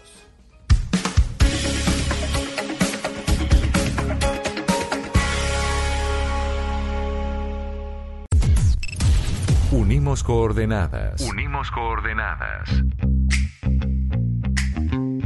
A partir de este momento, nuestra señal se extiende por todo el país.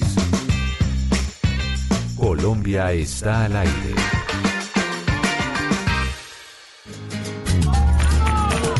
Vamos, que ya viene el niño Dios y este 18 de diciembre le adelantamos el aguinaldo.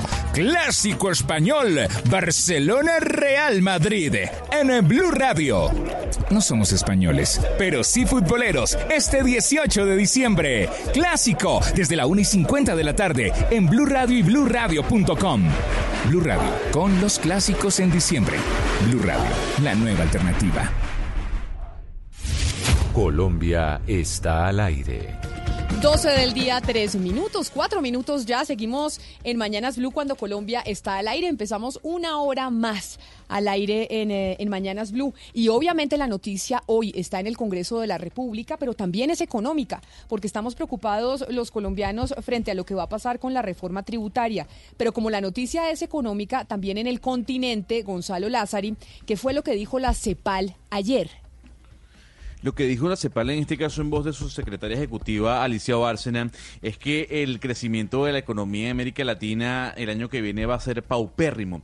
Y va a ser paupérrimo en este caso Camila Zuluaga por eh, los modelos económicos que están reinando dentro de esta parte del planeta. Ha dicho la secretaria ejecutiva de la CEPAL que el modelo neoliberal tiene que repensarse, tiene que cambiarse, porque el tema de la desigualdad, sin duda alguna, que está golpeando a las economías de América del Sur y también de Centroamérica. Hay que recordarle a los oyentes, Gonzalo, que la CEPAL es la Comisión Económica para América Latina y el Caribe y que es un organismo que depende de las Naciones Unidas y que además la CEPAL, este organismo que depende de Naciones Unidas, pues tiene como función promover el desarrollo económico y social en la región, en el continente. Por eso lo que diga su secretaria, pues es muy importante. Y cuando habla de que en América Latina se debe estar pensando de cambiar el modelo neoliberal, estamos hablando de que Naciones Unidas que el próximo año 2020 cumple 75 años, está diciendo eso en la región. Efectivamente, lo que se proyecta desde la CEPAL, Camila, es apenas un crecimiento del 1.3%. Y hay que recordar que en referencia económica, cuando hablamos de macrocrecimientos o macroeconomías, la CEPAL, el Banco Mundial y el Fondo Monetario Internacional son grandes referentes. Pero sí, más allá de políticas económicas eh, per se directas, lo que se plantea es que un cambio económico general, ese cambio en donde se pueda solicitar que las personas con mayor dinero paguen más impuestos. A mí lo que me parece interesante de este tipo de estudios y sobre todo de este tipo de manifestaciones públicas eh, ahora en cabeza de la CEPAL es el propósito último, el cambio de modelo económico. Y lo digo en un entorno ya no solo regional, sino mundial hay una insatisfacción generalizada de una población a la que aparentemente el tema de la pobreza ya no le desvela. El tema de la pobreza ya no es entonces el principal enemigo a vencer. Eh, es una gente, y, yo y lo digo por supuesto como corresponde con, con, respeto, o somos unas personas que aparentemente no nos satisface casi nada. Entonces el tema ya no es crecer y crecer sostenidamente, crecer con sostenibilidad ambiental, social, con equidad, sino que ahora el tema es el de la igualdad. Claro. Y como el tema es el de la igualdad, pues obviamente quien saldrá perdiendo, me parece a mí, y estoy muy asustado por eso, es el modelo. Porque claro, este modelo es el que, al decir de esa narrativa histórica macroeconómica, es el que ha llevado a una inequidad desbordada, injustificable, etcétera, etcétera, y eso me preocupa. Alejandro Gaviria escribió un artículo, un texto muy interesante cuando habla de lo que está ocurriendo, digamos, en, la, en América Latina y alrededor de estas protestas, y habla de que los nuevos jóvenes y las nuevas generaciones, digamos, que no se sienten relacionados ni identificados con las mediciones económicas como el Gini, crecimiento económico, son unas cifras macroeconómicas que al final nada les están diciendo a ellos. Ellos están luchando por igualdad en oportunidades, no igualdad como que todos que todos tengamos el mismo carro, todos tenemos que tener no, un no, es igualdad no. de oportunidades. Yo no estoy tan seguro, no, no, yo no estoy pongo, tan seguro pero eso. le explico, igualdad de oportunidades en qué, en qué, en acceso a bienes y servicios, derechos fundamentales, dignidad, en qué pombo no es un tema de que me- a mí me sigan hablando de las cifras macroeconómicas y de superación de la pobreza y la clase media vulnerable y el Gini, sino díganme, yo tengo acceso a derechos fundamentales tales como eh, eh, educación, salud, trabajo, vivienda, sí o no, estoy yo teniendo tangencialmente Y en una el relación marco- con eso o no. y en el hablando de marco- la dignidad y sobre todo, Camila, del cambio climático. Valeria y, y doctor Pombo, en el marco de esa discusión, de lo que nos dice Gonzalo, dijo la CEPAL, pues está discutiendo aquí en Colombia, hoy en el Congreso de la República, la reforma tributaria.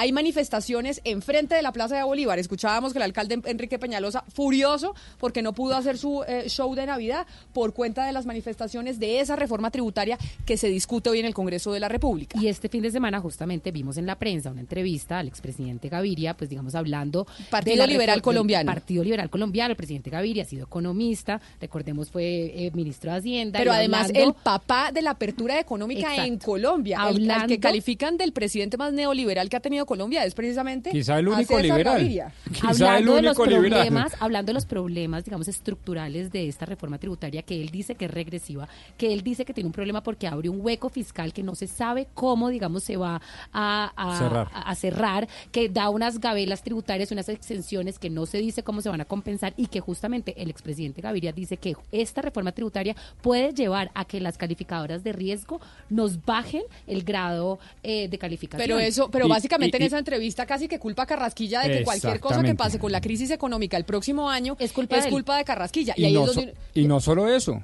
que advierte el presidente, y así lo puso casi que en subrayado y en mayúsculas, que estaríamos entonces abocados por cuenta de esta reforma tributaria imputable a este gobierno, pero especialmente al ministro de Hacienda, el doctor Carrasquilla, a una crisis como la de Chile. Pero- y hoy en Chile está nada más ni nada menos debatiéndose la posibilidad de cambiar la constitución para a su vez, vuelvo al tema, cambiar el modelo económico. Y está advirtiendo un muy versado político de este país, como lo es el expresidente César Gaviria, lo que se nos puede venir encima en el 2020. Él dice que por cuenta de la reforma Pero digamos que tributaria. más Yo de lo cambio dudo. de modelo económico, digamos en Chile lo que se quiere es, es volver a, un- a- eh, lo que tiene Colombia, que es un Estado social de derechos, es lo que quieren imponer en Chile, que no lo tenían antes porque tienen una constitución muy vieja.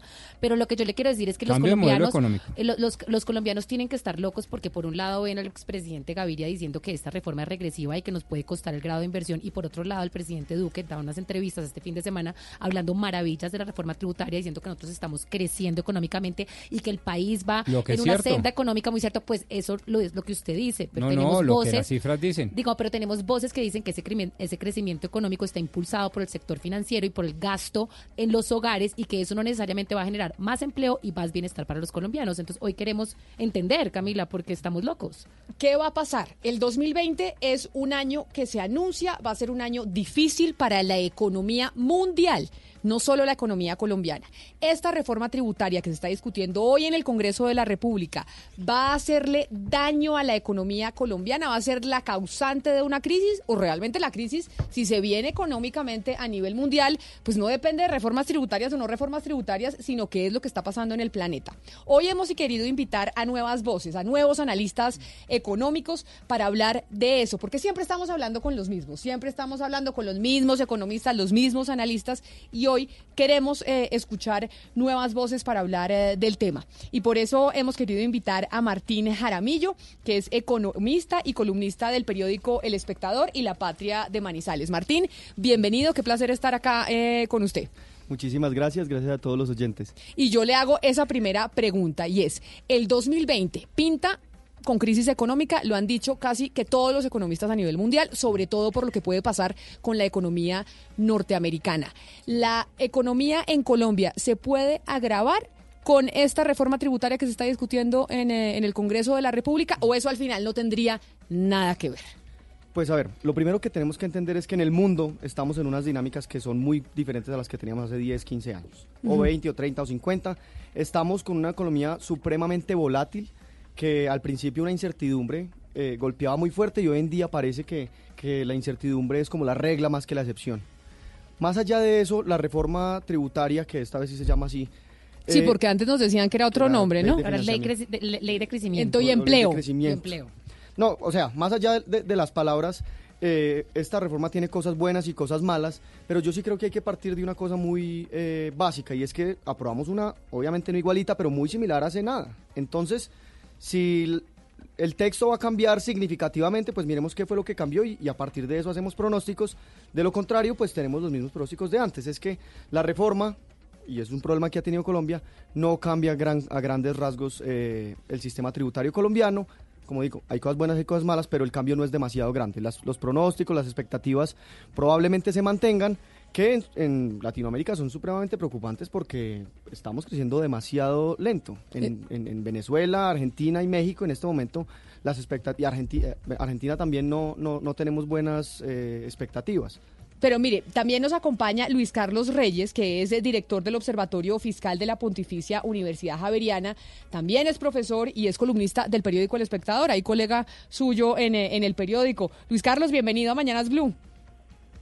Muchas gracias por la invitación, es un gusto. Y a usted le hago la misma pregunta, porque estaba Valeria comentando la entrevista del expresidente César Gaviria del Partido Liberal, básicamente diciendo, esa reforma tributaria lo que nos va a traer es una crisis económica en Colombia el próximo año y eso va a ser responsabilidad del ministro de Hacienda, Alberto Carrasquilla.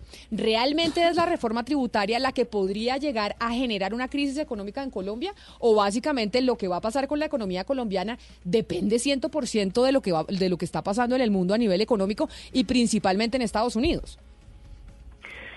Bueno, a ver, yo creo que una, una de las cosas que toca resaltar de todos estos pronósticos económicos eh, es que eh, en realidad los economistas no tenemos una bolita de cristal para ver qué es lo que va a, a pasar. Pero les fascina a ustedes hacer pronósticos, porque uno coge todas las revistas, o sea, uno coge The Economist y hacen pronósticos. Aquí Portafolio, en La República y los, los periódicos económicos, todos hacen pronósticos. Les fascina estar diciendo qué va a pasar el otro año. Sí, de pronto un poco más de esos analistas tradicionales de los que de los que hablabas, pero yo, yo propongo que los nuevos seamos un poco más modestos con respecto a, lo que se puede predecir del futuro y lo que no se puede predecir. Sí, uno puede hacer inferencias educadas y, claramente pues la- el prospecto para el año entrante no, no se ve muy bien y una cosa que es preocupante acerca de esta reforma tributaria es que reduce significativamente el recaudo tributario. Fíjate que la, ley de financiamiento del año pasado empezó porque el ministro de Hacienda dijo que había un hueco fiscal y que tocaba llenarlo con principalmente un aumento en el IVA a la canasta familiar. Eh, las cuentas en ese momento eh, le daban al ministro de Hacienda para que tocaba subir ese IVA a la canasta familiar para tapar un hueco fiscal. Y ahorita nos están diciendo, abren un hueco descontándole 9 billones de, pesos en impuestos a las empresas eh, y además, eh, pues para que pase esto un poquito como con vaselina, este, denle un- una consolación de 2 millones de pesos al, al 20% más pobre de los colombianos. eh, y, y resulta que ahora las cuentas se están dando para que eso eh, no genere hueco fiscal. Eso es bastante difícil de creer. Y si uno se pone a mirar eh, la, la manera en la que está justificado este eh, el hecho de que esto no genera hueco fiscal, una es, por ejemplo, que va a mejorar el recaudo de la DIAN por mayor eficiencia de la DIAN. Una pregunta que... ajá. Pero mire, pero mire, yo le digo una cosa, Luis Carlos, porque aquí Martín nos estaba diciendo, oiga, realmente la reforma tributaria esta nueva que se está tramitando, pues es muy similar a la que ya pasó hace un año y tuvimos una reforma tributaria que ya aprobamos un año que se cayó, pero que igual recogimos los impuestos bajo esos parámetros. Y entonces, ¿por qué si se aprueba esta va a ser muy distinto? Y finalmente lo que nos dicen es, oiga, los números no estuvieron nada mal. Eh, bueno, entonces, eh, tanto con esta reforma tributaria como con la anterior, eh, numerosos académicos, profesores de las principales universidades del país, eh, le mandamos una carta al Congreso de la República diciendo que nos preocupaba que en efecto esta reforma era más de lo mismo, era crear más eh, más privilegios para, para las empresas, por ejemplo, esto de exenciones especiales para las megainversiones, crear estas, estos beneficios tributarios para el, llamado sector eh, naranja y una serie de cosas que siempre se han hecho en Colombia. Es, hacerle, es llenar de agujeros el, el estatuto tributario para darle beneficios a unas poquitas personas, complicar más las cosas. Claro. eh, Pero, pero mire, ajá. pero mire, le voy a preguntar eh, a Martín. Y es, Martín, esa, esa reforma tributaria fue la que nos aplicó en el 2019. Es decir, las empresas y los colombianos pagamos impuestos basados en esa reforma que se aprobó, que usted dice es muy similar a la que hoy se está discutiendo en el Congreso de la República. Bajo esa reforma tributaria, el gobierno del presidente Duque saca pecho diciendo que tenemos un crecimiento económico importante comparado con la región. Es decir, el último trimestre, 3.3%. Entonces, ese crecimiento económico que tuvimos este año, que ha sido decente y importante alrededor de la región, ¿se debe a la reforma tributaria o a, o a qué se debe? Pues a ver, claramente la reforma sí tiene un, un peso muy importante. No es todo, pero sí las cifras que tenemos son supremamente buenas. Y aquí hay dos cosas que considerar. Primero, aumentó el recaudo. hasta la fecha, los primeros meses... O sea, se bajaron los impuestos, pero aumentó el recaudo. Aumentó el recaudo. ¿Por, por qué aumenta el recaudo? No, no, en este caso no, no es que esté diciendo que aplica que ma- menos impuestos es más recaudo, sino que se subieron otros impuestos. O sea, hubo un, hubo un impuesto a, las ventas de los apartamentos, hubo un incremento, de eso no se habla. Por ejemplo, si estamos hablando de los ricos, la tasa marginal máxima subió del 33% al 39%. Por ahí alguien comentaba que solamente había una excepción ahorita y eran los, rectores de universidades y profesores eh, públicas. Pero sí, lo que vemos es que el crecimiento económico es supremamente envidiable en la región. Obviamente sería mejor crecer al 8, al 10, lo que sea. Pero pues si estamos mirando en la región y en el mundo es envidiable. La inversión en maquinaria y equipo supremamente bien. O sea, los números están supremamente bien. El mercado laboral está, está mal, tenemos desempleo, eso obedece a otras dinámicas. Pero sí, esta ley de crecimiento o esta ley de, financia- de financiamiento, como se le quiera llamar, sí ha presentado buenos resultados. Ahora, eh, todos los académicos, casi todos los académicos coinciden en que hay que eliminar unas partecitas que son las extensiones, que digamos que cuestan mucha plata, pero yo sí creo que hay que resaltar una cosa, y es que también el debate mundial, no, solamente aquí en Colombia y en la región, sino en todo el mundo, es que los impuestos corporativos se deben reducir. ¿Por qué? Porque es un tema de competitividad y eso viene durante muchos gobiernos. Incluso pues de- en, en el espectro Bueno, político aquí coinciden en que las empresas tienen que ser más competitivas y en eso es algo que no llevamos trabajando un año, sino dos décadas. Luis Carlos. Bueno, un par, un par de cositas ahí. Entonces, eh, sí, para darle un poco más de contexto a los oyentes, claro que el recaudo aumentó eh, durante, durante este año porque la ley como pasó estaba así. Entonces, se subían unos, eh, unos cuantos impuestos, los que mencionaba Martín, eh, y ese recaudo adicional entraba en el 2019, pero a partir de los 20, desde 2020, o sea, la parte de la ley que todavía no, no entraba en vigor y que ahorita en efecto entraría en vigor, eh, era a partir del 2020 que se abría ese hueco grande con el recorte de impuestos a las empresas. Entonces, claro que hasta ahora solo había cosas para que aumentaran el recaudo, pero es que tanto en la ley original como en la que pasa ahora, es ahorita que, que empieza ese gran recorte de impuestos a las empresas. Entonces, el efecto negativo sobre el recaudo no deberíamos haberlo eh, esperado sentir hasta ahora, pero eh, es bien seguro que está ahí. Pero, y- Segundo punto con respecto a, a esa tendencia mundial de recortar los impuestos a las, a las empresas. Es cierto que es una tendencia mundial. Eh, lo, que, lo que hay que destacar ahí es que de ninguna manera hay un consenso en que esta sea una tendencia positiva. Al contrario, lo que están diciendo eh, eh, las autoridades, eh, digamos, en el campo, tanto académicas como eh, desde el lado de, de organizaciones como eh, las Naciones Unidas, la OCDE, es que esto es un problema que hay, que las empresas están poniendo a los países a competir los unos con los otros, eh, a ver quién por debajea más y los recorta más, entonces las empresas poniendo a competir a los países los hacen reducir su recaudo con el que financian los programas sociales que eh, ayudan a subsanar esos problemas de desigualdad que, para retomar lo que mencionabas al principio, nos generan esos problemas que estamos viendo en, en varias partes del mundo, incluida Latinoamérica, incluida Colombia. Luis Carlos, pero le voy a hacer esa misma pregunta que le hacía a Martín. Ese crecimiento económico que hemos tenido en este 2019, que si bien no es la panacea, pero sí es importante comparado con el resto de la región, eh, se debe solo a la reforma tributaria, a esa reforma tributaria que básicamente es muy parecida a la que se discute hoy en el Congreso, o a usted a qué se lo adjudica, a qué le adjudica el crecimiento? es demasiado temprano para que el, el, el efecto, entonces primero el, el crecimiento económico de, de, Colombia está más o menos por donde suele estar, sí, o sea, estamos eh, oscilando alrededor del 3%, en eso eh, no, no, no ha cambiado nada estructural. Eh, si nosotros queremos pensar en, o sea, si, si hubiéramos visto un aumento realmente dramático eh, en el crecimiento económico sería otra cosa, pero eh, el crecimiento está más o menos donde debería estar, incluso con la reforma económica ideal, uno debería esperar a, eh, a largo plazo a ver los efectos, ¿sí? o sea, esa es una respuesta frustrante que, que yo creo que como economistas nos tenemos que eh, acostumbrar a, a, dar, y es que los efectos de la política económica son de largo plazo, entonces... Eh, no, o sea, los efectos de, de, largo plazo de una política económica no se van a ver ese mismo año y... Pero, pero y Luis pues Carlos, ahí, ahí, digamos que entrar en el, en el argumento de que no podemos saber, yo creo que bien es cierto, digamos, admitir que no tenemos, digamos, todas las respuestas, pero uno sí puede ver qué pasa con la inversión. ¿Por qué? Porque si usted baja unos impuestos corporativos a la inversión, que las empresas van a pagar menos impuestos, pues usted esperaría ver las cifras que la gente empieza a invertir más. Y eso es una cifra que, que vemos eh, cada trimestre.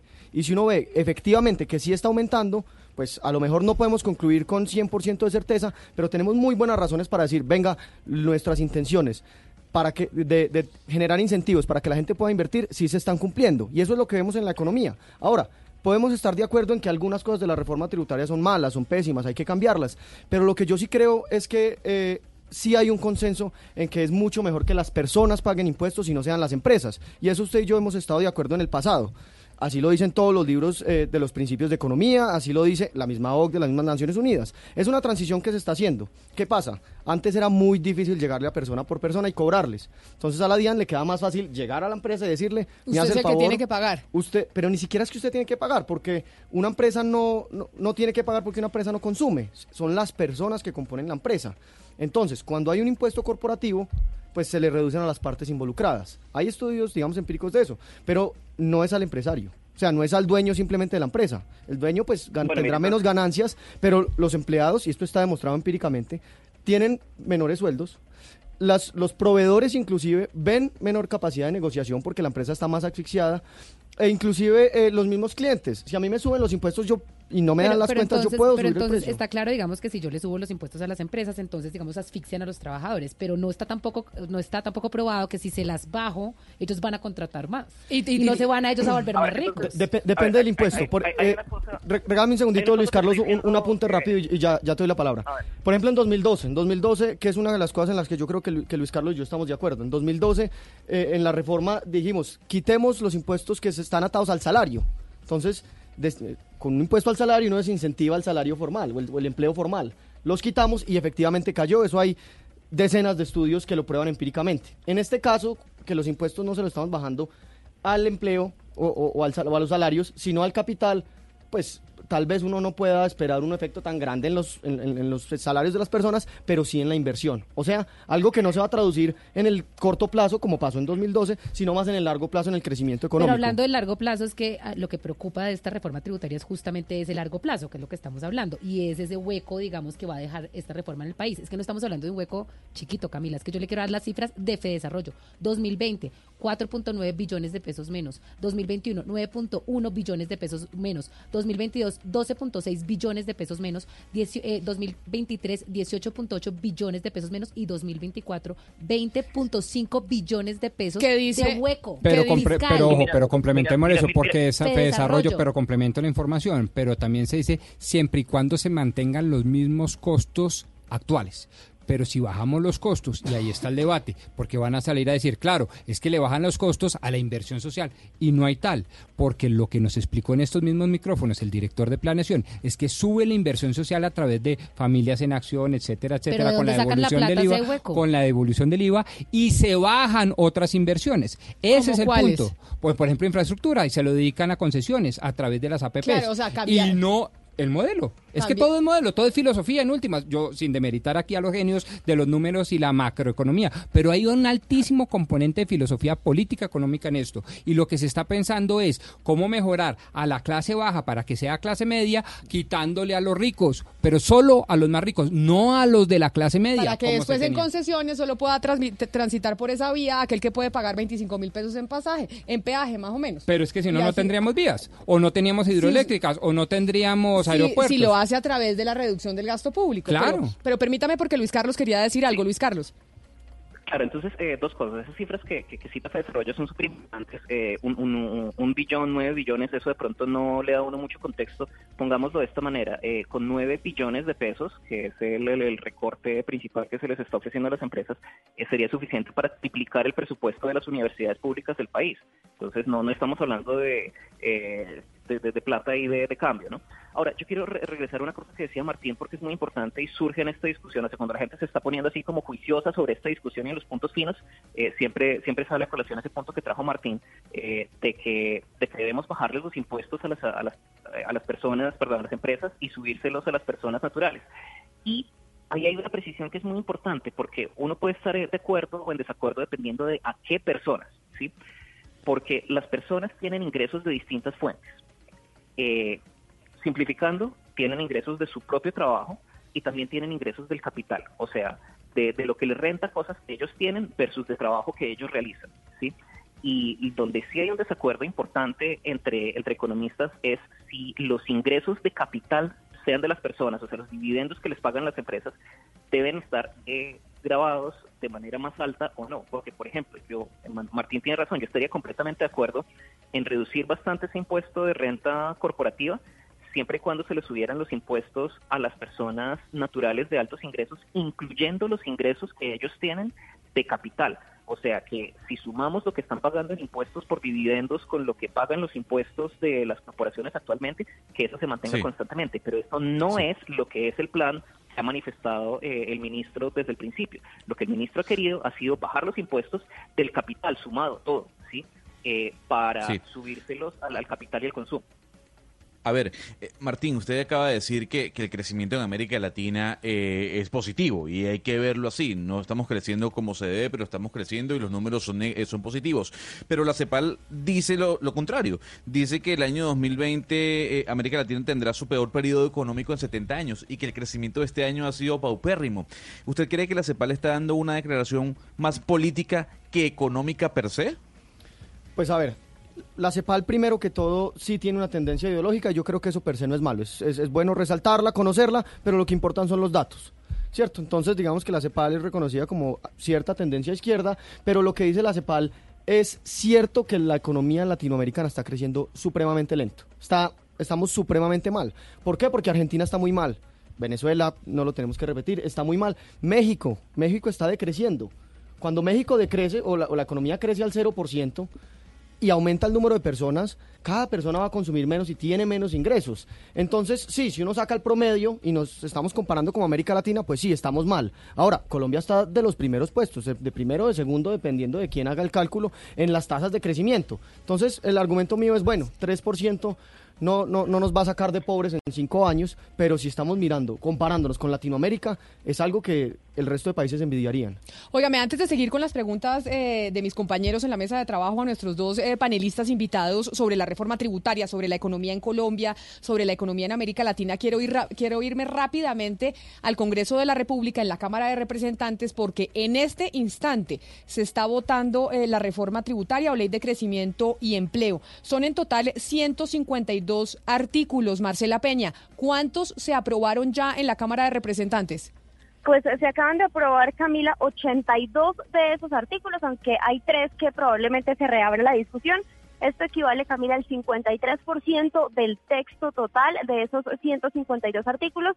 Le cuento que contiene este primer bloque que es, digamos, el menos polémico porque no tenía propuestas de modificación. Las normas sobre factura electrónica, eh, que se reviven unas gabelas para los magistrados, jueces y procuradores judiciales que van a tener un beneficio en su declaración de renta. También hay algunas disposiciones sobre el impuesto al patrimonio y se revive la posibilidad de normalizar activos en el exterior, activos que no se han declarado en el año 2020. También está un artículo que crea un registro antievasión para tener la DIAN una base de datos sobre quiénes son los beneficiarios finales de las figuras jurídicas como los fondos de capital privado y que esas figuras no terminen siendo usadas para evadir impuestos. Marcela, Lo- déjeme la Señora. interrumpo ahí. Usted dice, se aprobó ya en Cámara de Representantes el 53% de la reforma tributaria, los primeros artículos que son los menos polémicos y en los que medianamente están todos de acuerdo.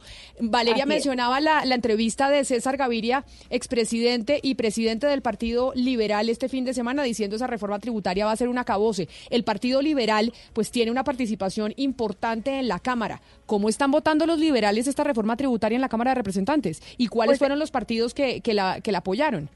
En su mayoría los liberales están votando negativamente porque esa fue una decisión de bancada. Incluso algunos como el representante de John Jairo Roldán que estuvieron a favor de la reforma y la defendieron en primer debate, pues van a tener que votarla negativo porque tienen que obedecer la ley de partidos y de bancadas. Negativo también está votando el Partido Verde, el Partido FARC, el Polo, la lista de los decentes.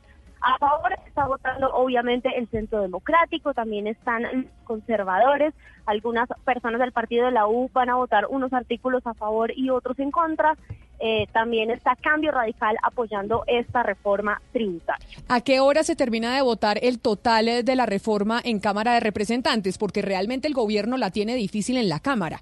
En Senado, básicamente que con el apoyo de Cambio Radical está casi que, que aprobada esa reforma tributaria. En Cámara era una situación más compleja la que tenía el, eh, el presidente Duque. Pues en Cámara el debate está avanzando lentamente, pero las mayorías están llegando al momento de hacer las votaciones. ¿A qué me refiero? Que hay unas, hay varias intervenciones y bastante prolongadas de la oposición y de partidos como los liberales que no están de acuerdo con el proyecto. Sin embargo, a la hora de votar, el gobierno está contando con las mayorías. Ayer, por ejemplo, eso se vio cuando hundieron la petición de la oposición por archivar este proyecto y también cuando le dieron inicio formal a las discusiones para el día de hoy. Así que, digamos, aquí lo que viene son los artículos más polémicos. Es probable que sea más lento de aquí en adelante el debate porque hay algunos que van a merecer discusión particular. Uno de los que seguramente va a ser muy polémico es el de las mega inversiones. Ya la oposición ha anunciado que está en contra contra de que se reabran los contratos de estabilidad jurídica. Esto viene del proyecto que fue aprobado el año pasado, sin embargo, este año vuelve a ser polémico y eso digamos que puede demorar la discusión, pero el plan es que esto acabe hoy. No le tengo la hora, pero la idea es que acabe hoy. Bueno, usted nos va contando cualquier actualización que haya precisamente de ese debate de la reforma tributaria en la Cámara de Representantes, Marcela. 53% de los eh, de la reforma tributaria aprobada y si esto pasa en Cámara, yo le apuesto Oscar Montes que en Senado esto está mucho más fácil y esa reforma se aprueba antes de que se acabe el año. Sí, Camila, y yo creo que las cuentas del gobierno eh, tienen ahí en el saco a su favor el, el Partido Cambio Radical y yo creo que con esa avanzada eh, va, va a terminar aprobándose. Pero bueno, hay que esperar porque la política Sirvió es la y sentada sobre todo con, en el eh, Congreso. con don Germán Vargas. Sirvió la sentada Sirvió la con Germán Vargas con- y, sí. y don César Gaviria, que seguramente Sí. estaba pidiendo relevo en eh, el Pero- Ministerio de Hacienda. Entonces, pues dijeron que no, que ahí mire, se mantiene mire- Carrasquilla atornillado. Pero mire, Camila, yo hago una lectura política de la entrevista que, la, que le concedió el doctor Gaviria al periódico El Tiempo, pero bueno, eso tiene que ver con otros asuntos mucho más burocráticos que técnicos. Pero mire, escuchando a Martín, eh, a, a Martín Jaramillo, me gustaría preguntarle a propósito de la entrevista del expresidente Gaviria y su despachada y descalificada que le pegó a la reforma tributaria, a esta que llamamos reforma tributaria, eh, ¿por qué el expresidente Gaviria dice que es una, una, una, una reforma que ayuda a los ricos y entretiene a los pobres? Es decir, ¿en qué sentido esta, esta, esta reforma tributaria es bondadosa para usted, doctor Martín Jaramillo, en lo que tiene que ver con las clases más mar- marginadas de la sociedad, los pobres? A ver, lo primero que hay que decir, y es que es una cosa que no nos cansamos de decir y creo que toda la vida nos la vamos a pasar en esa, es que los impuestos a las empresas no son impuestos a las personas. Si yo le cobro un impuesto grande a una empresa, no le estoy cobrando un impuesto grande al empresario. Eso se de- depende de una cosa que le llamamos elasticidad capital-trabajo, elasticidad de negociación entre uno y otro, y normalmente el impuesto lo paga quien tiene el menor poder de negociación. Si el empresario simplemente puede no subir los sueldos, lo que lo empezaba a hacer, y o puede aumentar los precios, o puede exprimir un poco más los proveedores. Si él tiene el poder de negociación, el impuesto corporativo no lo va a pagar el empresario, va a ser de los que menos lo pagan, si ese fuera el caso. Pero bueno, eh, ¿qué, pasa o, qué distrae a los más pobres? Y esa parte me parece completamente eh, incorrecta, pero eh, poco estratégica, porque, por dos razones. Primero, se le van a dar cerca de 2 billones de pesos a las personas más pobres, ¿cierto? Puede que las personas más, más, más difíciles de llegar no seamos capaces, pero a la gran mayoría, a la gran mayoría de personas pobres del país, vía Sisben, Sisben es el mejor mecanismo que tiene Colombia para llegar a los más pobres. A esas personas se les va a dar 2 billones de pesos. Mejor que fuera mucho más, pero eso es lo que hay, ¿cierto? Por dos razones es, es, incorrecto decir, eso no es distraerlos, eso reduce uno, un par de puntos de pobreza eh, para el siguiente año. Eso es algo, digamos, que nunca se había logrado una sola reforma tributaria. No sabemos con exactitud porque eh, pues eso es una, una deuda pendiente que tienen con los académicos, es que uno no tiene los datos de la DIAN para, para, digamos, mirar eso y medirlo con más precisión. Pero entonces sí tiene un impacto muy grande en la pobreza y yo creo que eso eh, es incorrecto decir pues que no lo va a tener por un lado y por el otro lado a mí me parece completamente poco estratégico y, y supremamente sesgado. ¿Por qué? Porque si el presidente cede en algo que es bueno para los pobres, uno esperaría que la gente que está pendiente de las cosas que son para los pobres se lo reconozca. Claro. Porque o si no, el presidente va a terminar por decir, o, pues por pura, digamos, teoría de juegos, venga, no, yo doy concesiones, yo hago las cosas que ellos quieren y ellos dicen que eso son migajas. Entonces, yo sí creo que es bastante sesgada porque no se ha visto ningún esfuerzo en las últimas cinco o seis reformas tributarias para los pobres como el que aceptó el gobierno Duque hace poquito. 12 del día, 37 minutos. Estamos hablando de la reforma tributaria, estamos hablando del impacto económico que va a tener en Colombia para el 2020. Si lo tendrá, no lo tendrá. Nuestros invitados son Luis Carlos Reyes, que es el director del Observatorio Fiscal de la Universidad Javeriana, es profesor y además columnista del, del espectador, y también Martín Jaramillo, economista y columnista de ese mismo periódico y el periódico La Patria. Pero quizá esa pregunta que le hizo Oscar Montes a Martín, quiero trasladársela yo a usted, Luis Carlos, sobre eso que dijo el expresidente Gaviria en, eh, en esa entrevista en el periódico El Tiempo, en donde esta es una reforma que le ayuda a los ricos y va en contra de las clases menos favorecidas. A ver, yo creo que el expresidente tiene, tiene razón en esa valoración. Me, me causa un poco de curiosidad eh, que pues Martín da una eh, explicación bastante lúcida de lo que es ese concepto raro del que debatimos todo el tiempo, que es la, la incidencia de los impuestos al capital. Me parece curioso que con esa explicación él concluya que los impuestos a las empresas no son impuestos a las personas. Claro que son impuestos a las personas, son impuestos a dos tipos de personas, a los dueños de las empresas y a sus trabajadores. Y Y a los eh, proveedores. hay estudios perdón, eh, perdón, y a los proveedores y a los exacto. consumidores y usted sube los precios. Exacto. Exacto. Y entonces hay una serie de, eh, de estudios a nivel internacional que mm, han estimado con suficiente precisión para que hagamos estimaciones informadas eh, qué tanto afecta un impuesto al capital a distintos tipos de personas. Y el consenso de la literatura económica es que un impuesto a las empresas es principalmente un impuesto a sus dueños. Por lo tanto, un recorte de impuestos a las empresas, como lo apunta el presidente, el expresidente Gaviria, un recorte de impuestos a, a las empresas favorece principalmente a los dueños de las empresas. Entonces, en eso tiene toda la razón.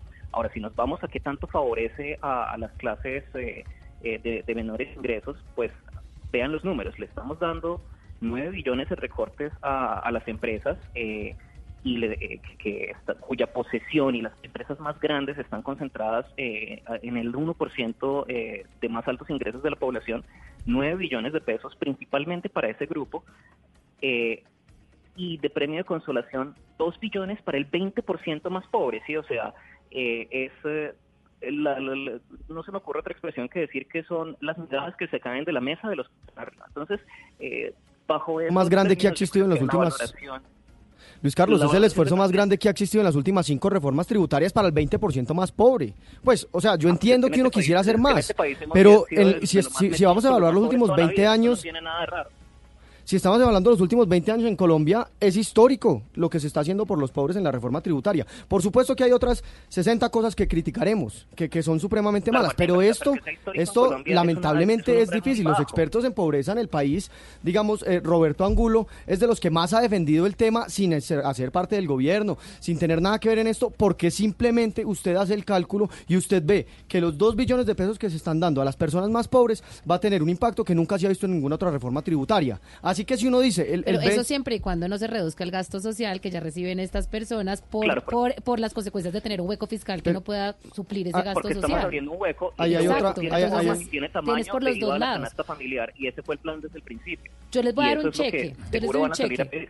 Pero por otro lado, digamos que estoy generando un hueco. Entonces, el día de mañana no voy a poder ni siquiera poder pagar, digamos, lo que reciben esas, eh, eh, esas personas pobres en familias en acción y en temas de compensación por gasto social del Estado. No, al Entonces, es revés, donde está. al revés porque se focaliza y se maximiza el gasto y aquí ustedes me dirán si eso es correcto o no y la fuente no es mía, repito, la fuente es viceministro de Hacienda y director nacional de planeación que han oiga, pasado por estos micrófonos. Lo que quiero denotar con esto es que hay un debate de fondo sobre qué, sobre focalizar la inversión social. Si debemos tirarlo como tiro de perdigón a todo el mundo y a cuanto pobre aparezca o a los más necesitados para, es que, para que estos en efecto y ojalá por última vez vuelvan a ser pobres, es decir, por primera vez pasen a clase media. Y ese es el gran debate ideológico.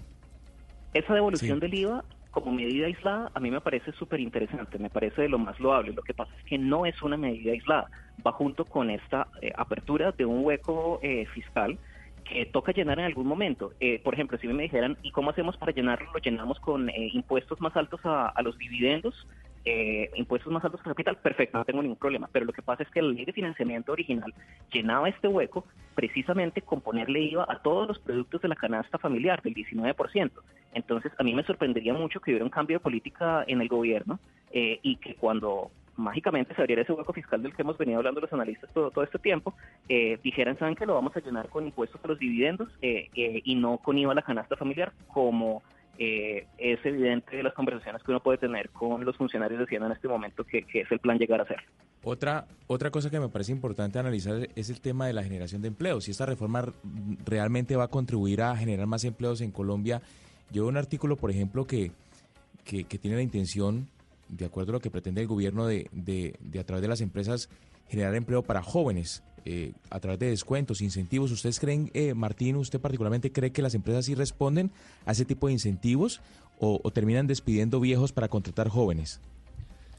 Pues a ver, la Pero además porque la reforma se llama Ley de Crecimiento y Empleo, ¿no? Entonces se supone, Hugo Mario, que la reforma debería, entre otras, eh, pues alivianar un poco el eh, crecimiento del desempleo que viene por primera vez hace mucho tiempo, creciendo constantemente en los últimos siete meses. A ver, el, el- si estamos hablando solamente de empleo, que no es uno de los, de los objetivos que estamos discutiendo en este momento, si es inversión, si es pobreza, si estamos discutiendo el empleo, pues hombre, la verdad es que la, la reforma tributaria no va a hacer milagros como la del 2012, de nuevo, porque no están bajando los impuestos al salario. Completamente de acuerdo. Si, si uno tuviera un debate sensato, uno podría estar pensando en, venga, el 4% de los ingresos de todo el país que se pagan a las cajas de compensación, ¿qué pasa si lo quitamos? O, o- o- o si quitamos la obligatoriedad, o si lo pagamos de otro lado. Pero vaya y haga ese debate de las cajas de compensación familiar a ver si no se le viene todo el mundo encima. Exactamente, entonces ahí hay que pelear, o- o- o, pues no, no es que yo diga qué es lo que hay que hacer, sino que yo creo que lo que está haciendo Iván Duque es pelear una batalla al tiempo. Entonces, si él se mete a los impuestos que tiene el salario, o si él se mete a los impuestos que tiene el capital y el que tiene la creación de empresas. Él escogió la segunda, entre otras porque en la primera venimos mejorando mucho, ¿cierto? Eh, hemos, hemos reducido la informalidad, reducido el desempleo hasta este año. Este año se ha venido subiendo y ahí es que tenemos que estar pendientes con la discusión sobre el salario mínimo, porque eso pues no es algo que uno se lo invente, pues que diga que el salario mínimo como proporciona al salario medio de la economía pues es alto. Entonces sí, para concluir, ¿la reforma tributaria va a generar empleo, va a solucionar el problema? Pues no tengo una varita mágica, pero yo diría que no. Yo diría que no están los mecanismos para reducir el empleo, para hacer eso se necesitan otro tipo de propuestas. Lo que sí creo que va a pasar, que es lo que ha venido pasando, es que aumenta la inversión, mantenemos un crecimiento económico sostenido y por lo menos le prometemos y, y le sostenemos la promesa que le hicimos a los empresarios que invirtieron pensando que la tasa iba a ser una y si no pasa será otra. Pero a ver, yo les voy a pintar el, pa- el panorama, Le- Luis Carlos. ¿Qué pasa si la reforma tributaria no, o sea, ya sabemos que va a pasar?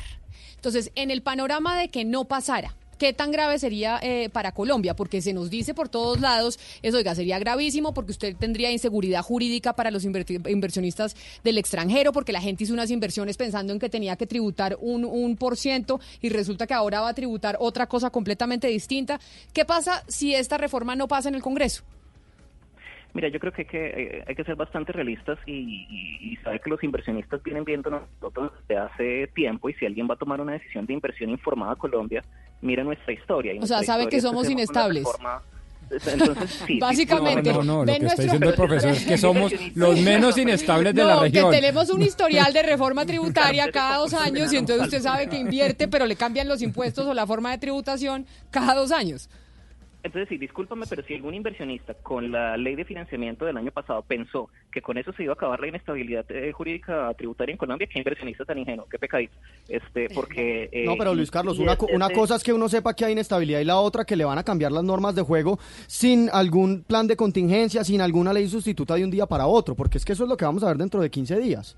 O sea, yo, yo entiendo que hay inestabilidad, yo entiendo que un inversionista informado va a esperar una reforma tributaria cada dos años, eso es lo normal. Lo que no es normal, y eh, pues es un hecho histórico, es que usted diga, venga, no, se cayó la reforma y ca- caímos en un vacío jurídico, aplica unas normas que ya habíamos derogado.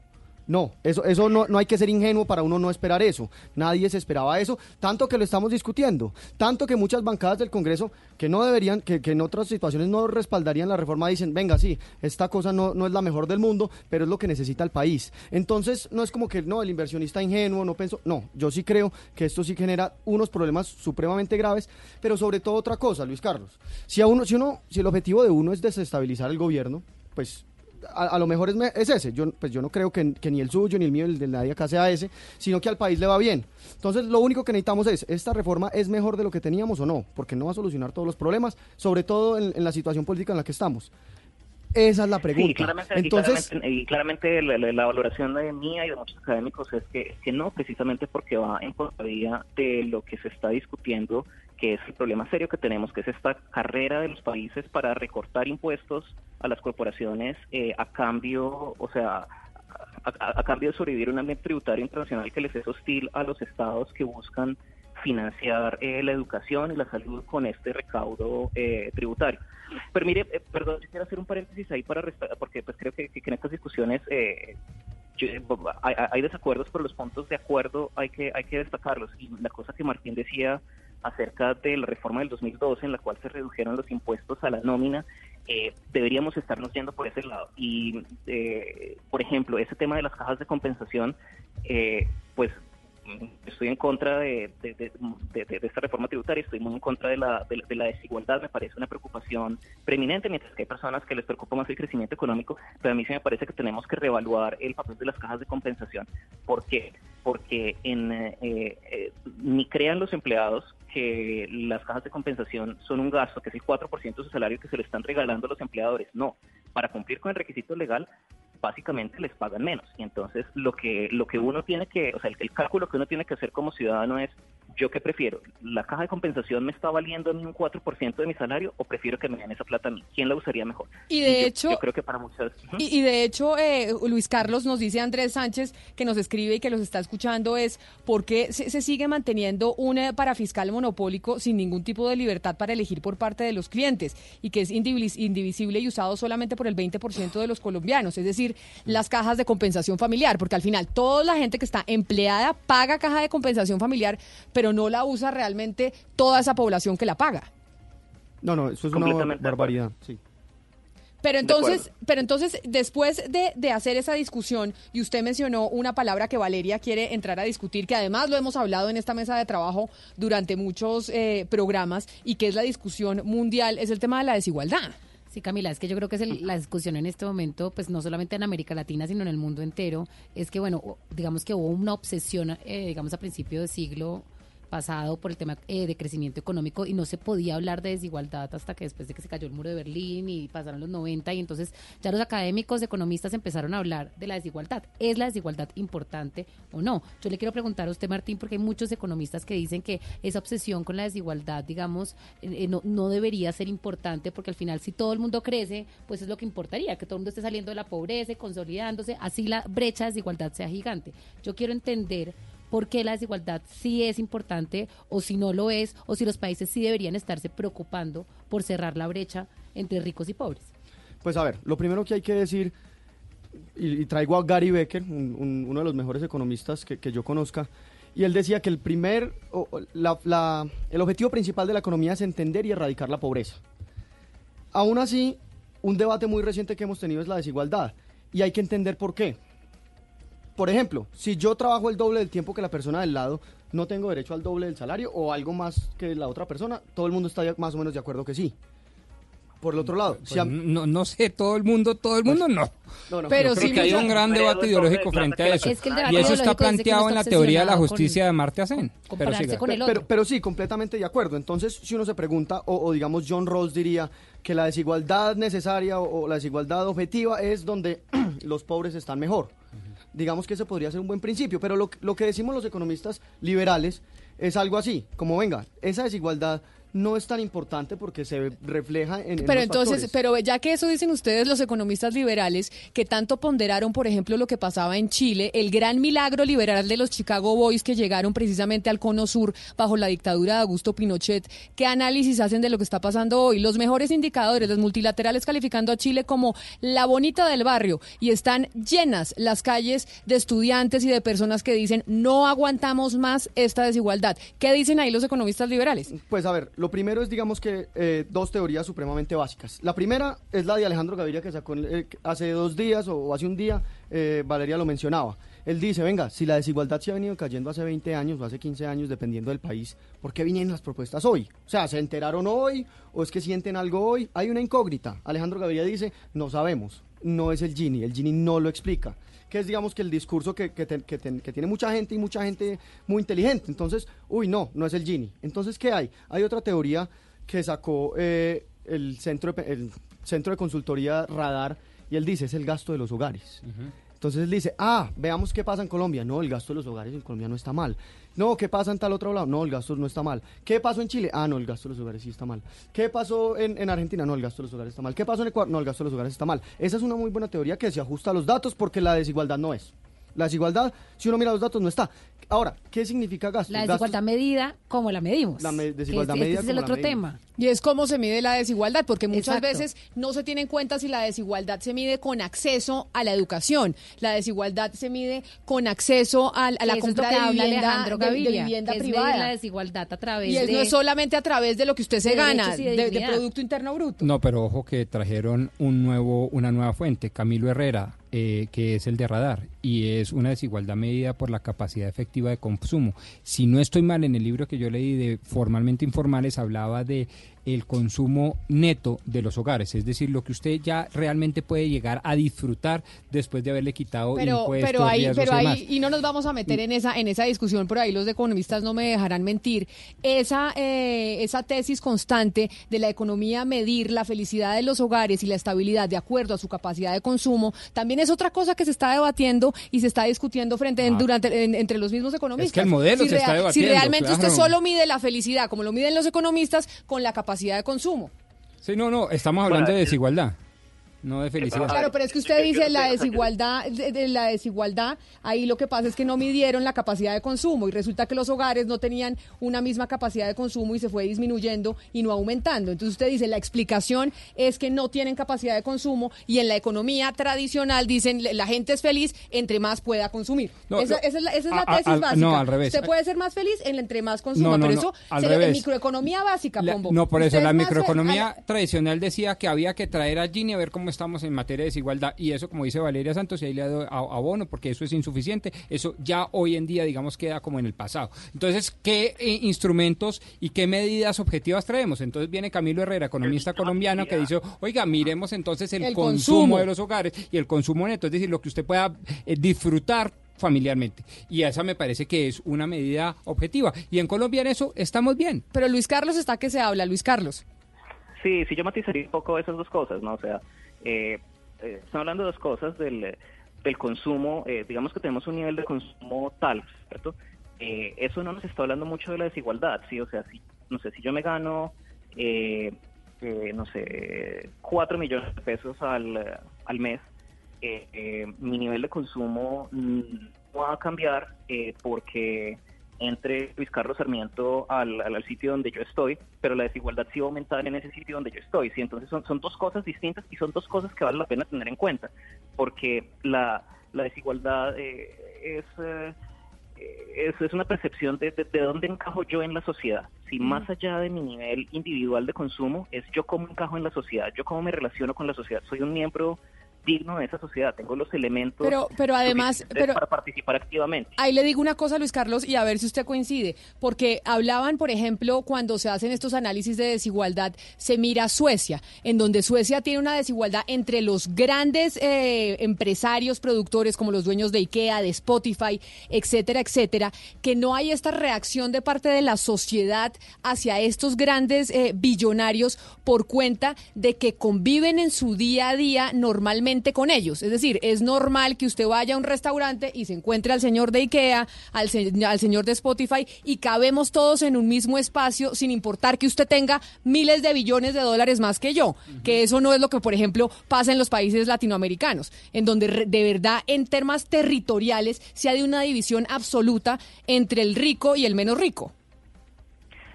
Claro, eh, y, y eso es verdad, pero pues antes de que, o sea, an- an- antes de que nos pongamos a analizar los, los, los problemas de Suecia, démonos cuenta de que Suecia tiene tanto unos niveles de consumo mucho más altos que, que los nuestros y unos niveles de desigualdad mucho más bajos. O sea, un Gini mucho más bajo. Eh, si nos vamos a ver, por ejemplo, el caso de Chile, del que todo el mundo está hablando y con justa razón, eh, yo creo que una de las lecciones que podemos sacar es que si bien en Chile el ingreso había estado subiendo y la desigualdad había estado bajando, las pro- sigue siendo muy alto en niveles absolutos a comparación a otros países del mundo. Y yo creo que estas protestas, en parte, y también en Colombia, son porque no está bajando la desigualdad lo suficientemente rápido, porque el ingreso ha venido aumentando, pero la desigualdad está bajando lo suficientemente rápido. Quizá vivimos en una sociedad más informada través de las redes sociales, que empieza a ver un poco mejor dónde encaja en esa sociedad extremadamente desigualdad. De pronto antes la ventana hacia, hacia esos sectores de la sociedad era mucho más opaca y ahora estamos viendo con claridad que la torta está repartida de una manera bastante desigual y existe la percepción de que esa repartición es bastante eh, injusta y yo creo que ese es un componente grande detrás de, de todo este Luis Carlos. eh, movimiento social. Luis Carlos, hay, hay otro Bueno. gran debate y es una palabra que se oye retumbar en toda Latinoamérica. Neoliberalismo, neoliberalismo, Petro, Cristina Kirchner y una cantidad de gente que... Lo el- que dice Pombo, el modelo. El neoliberalismo es el culpable de todo. Pero si uno mira muchos datos, Luis Carlos, en integración al comercio exterior, en nivel de impuestos, en nivel de libertades económicas, salvo Chile, el liberalismo no ha llegado a Sudamérica. ¿Usted qué opina de eso?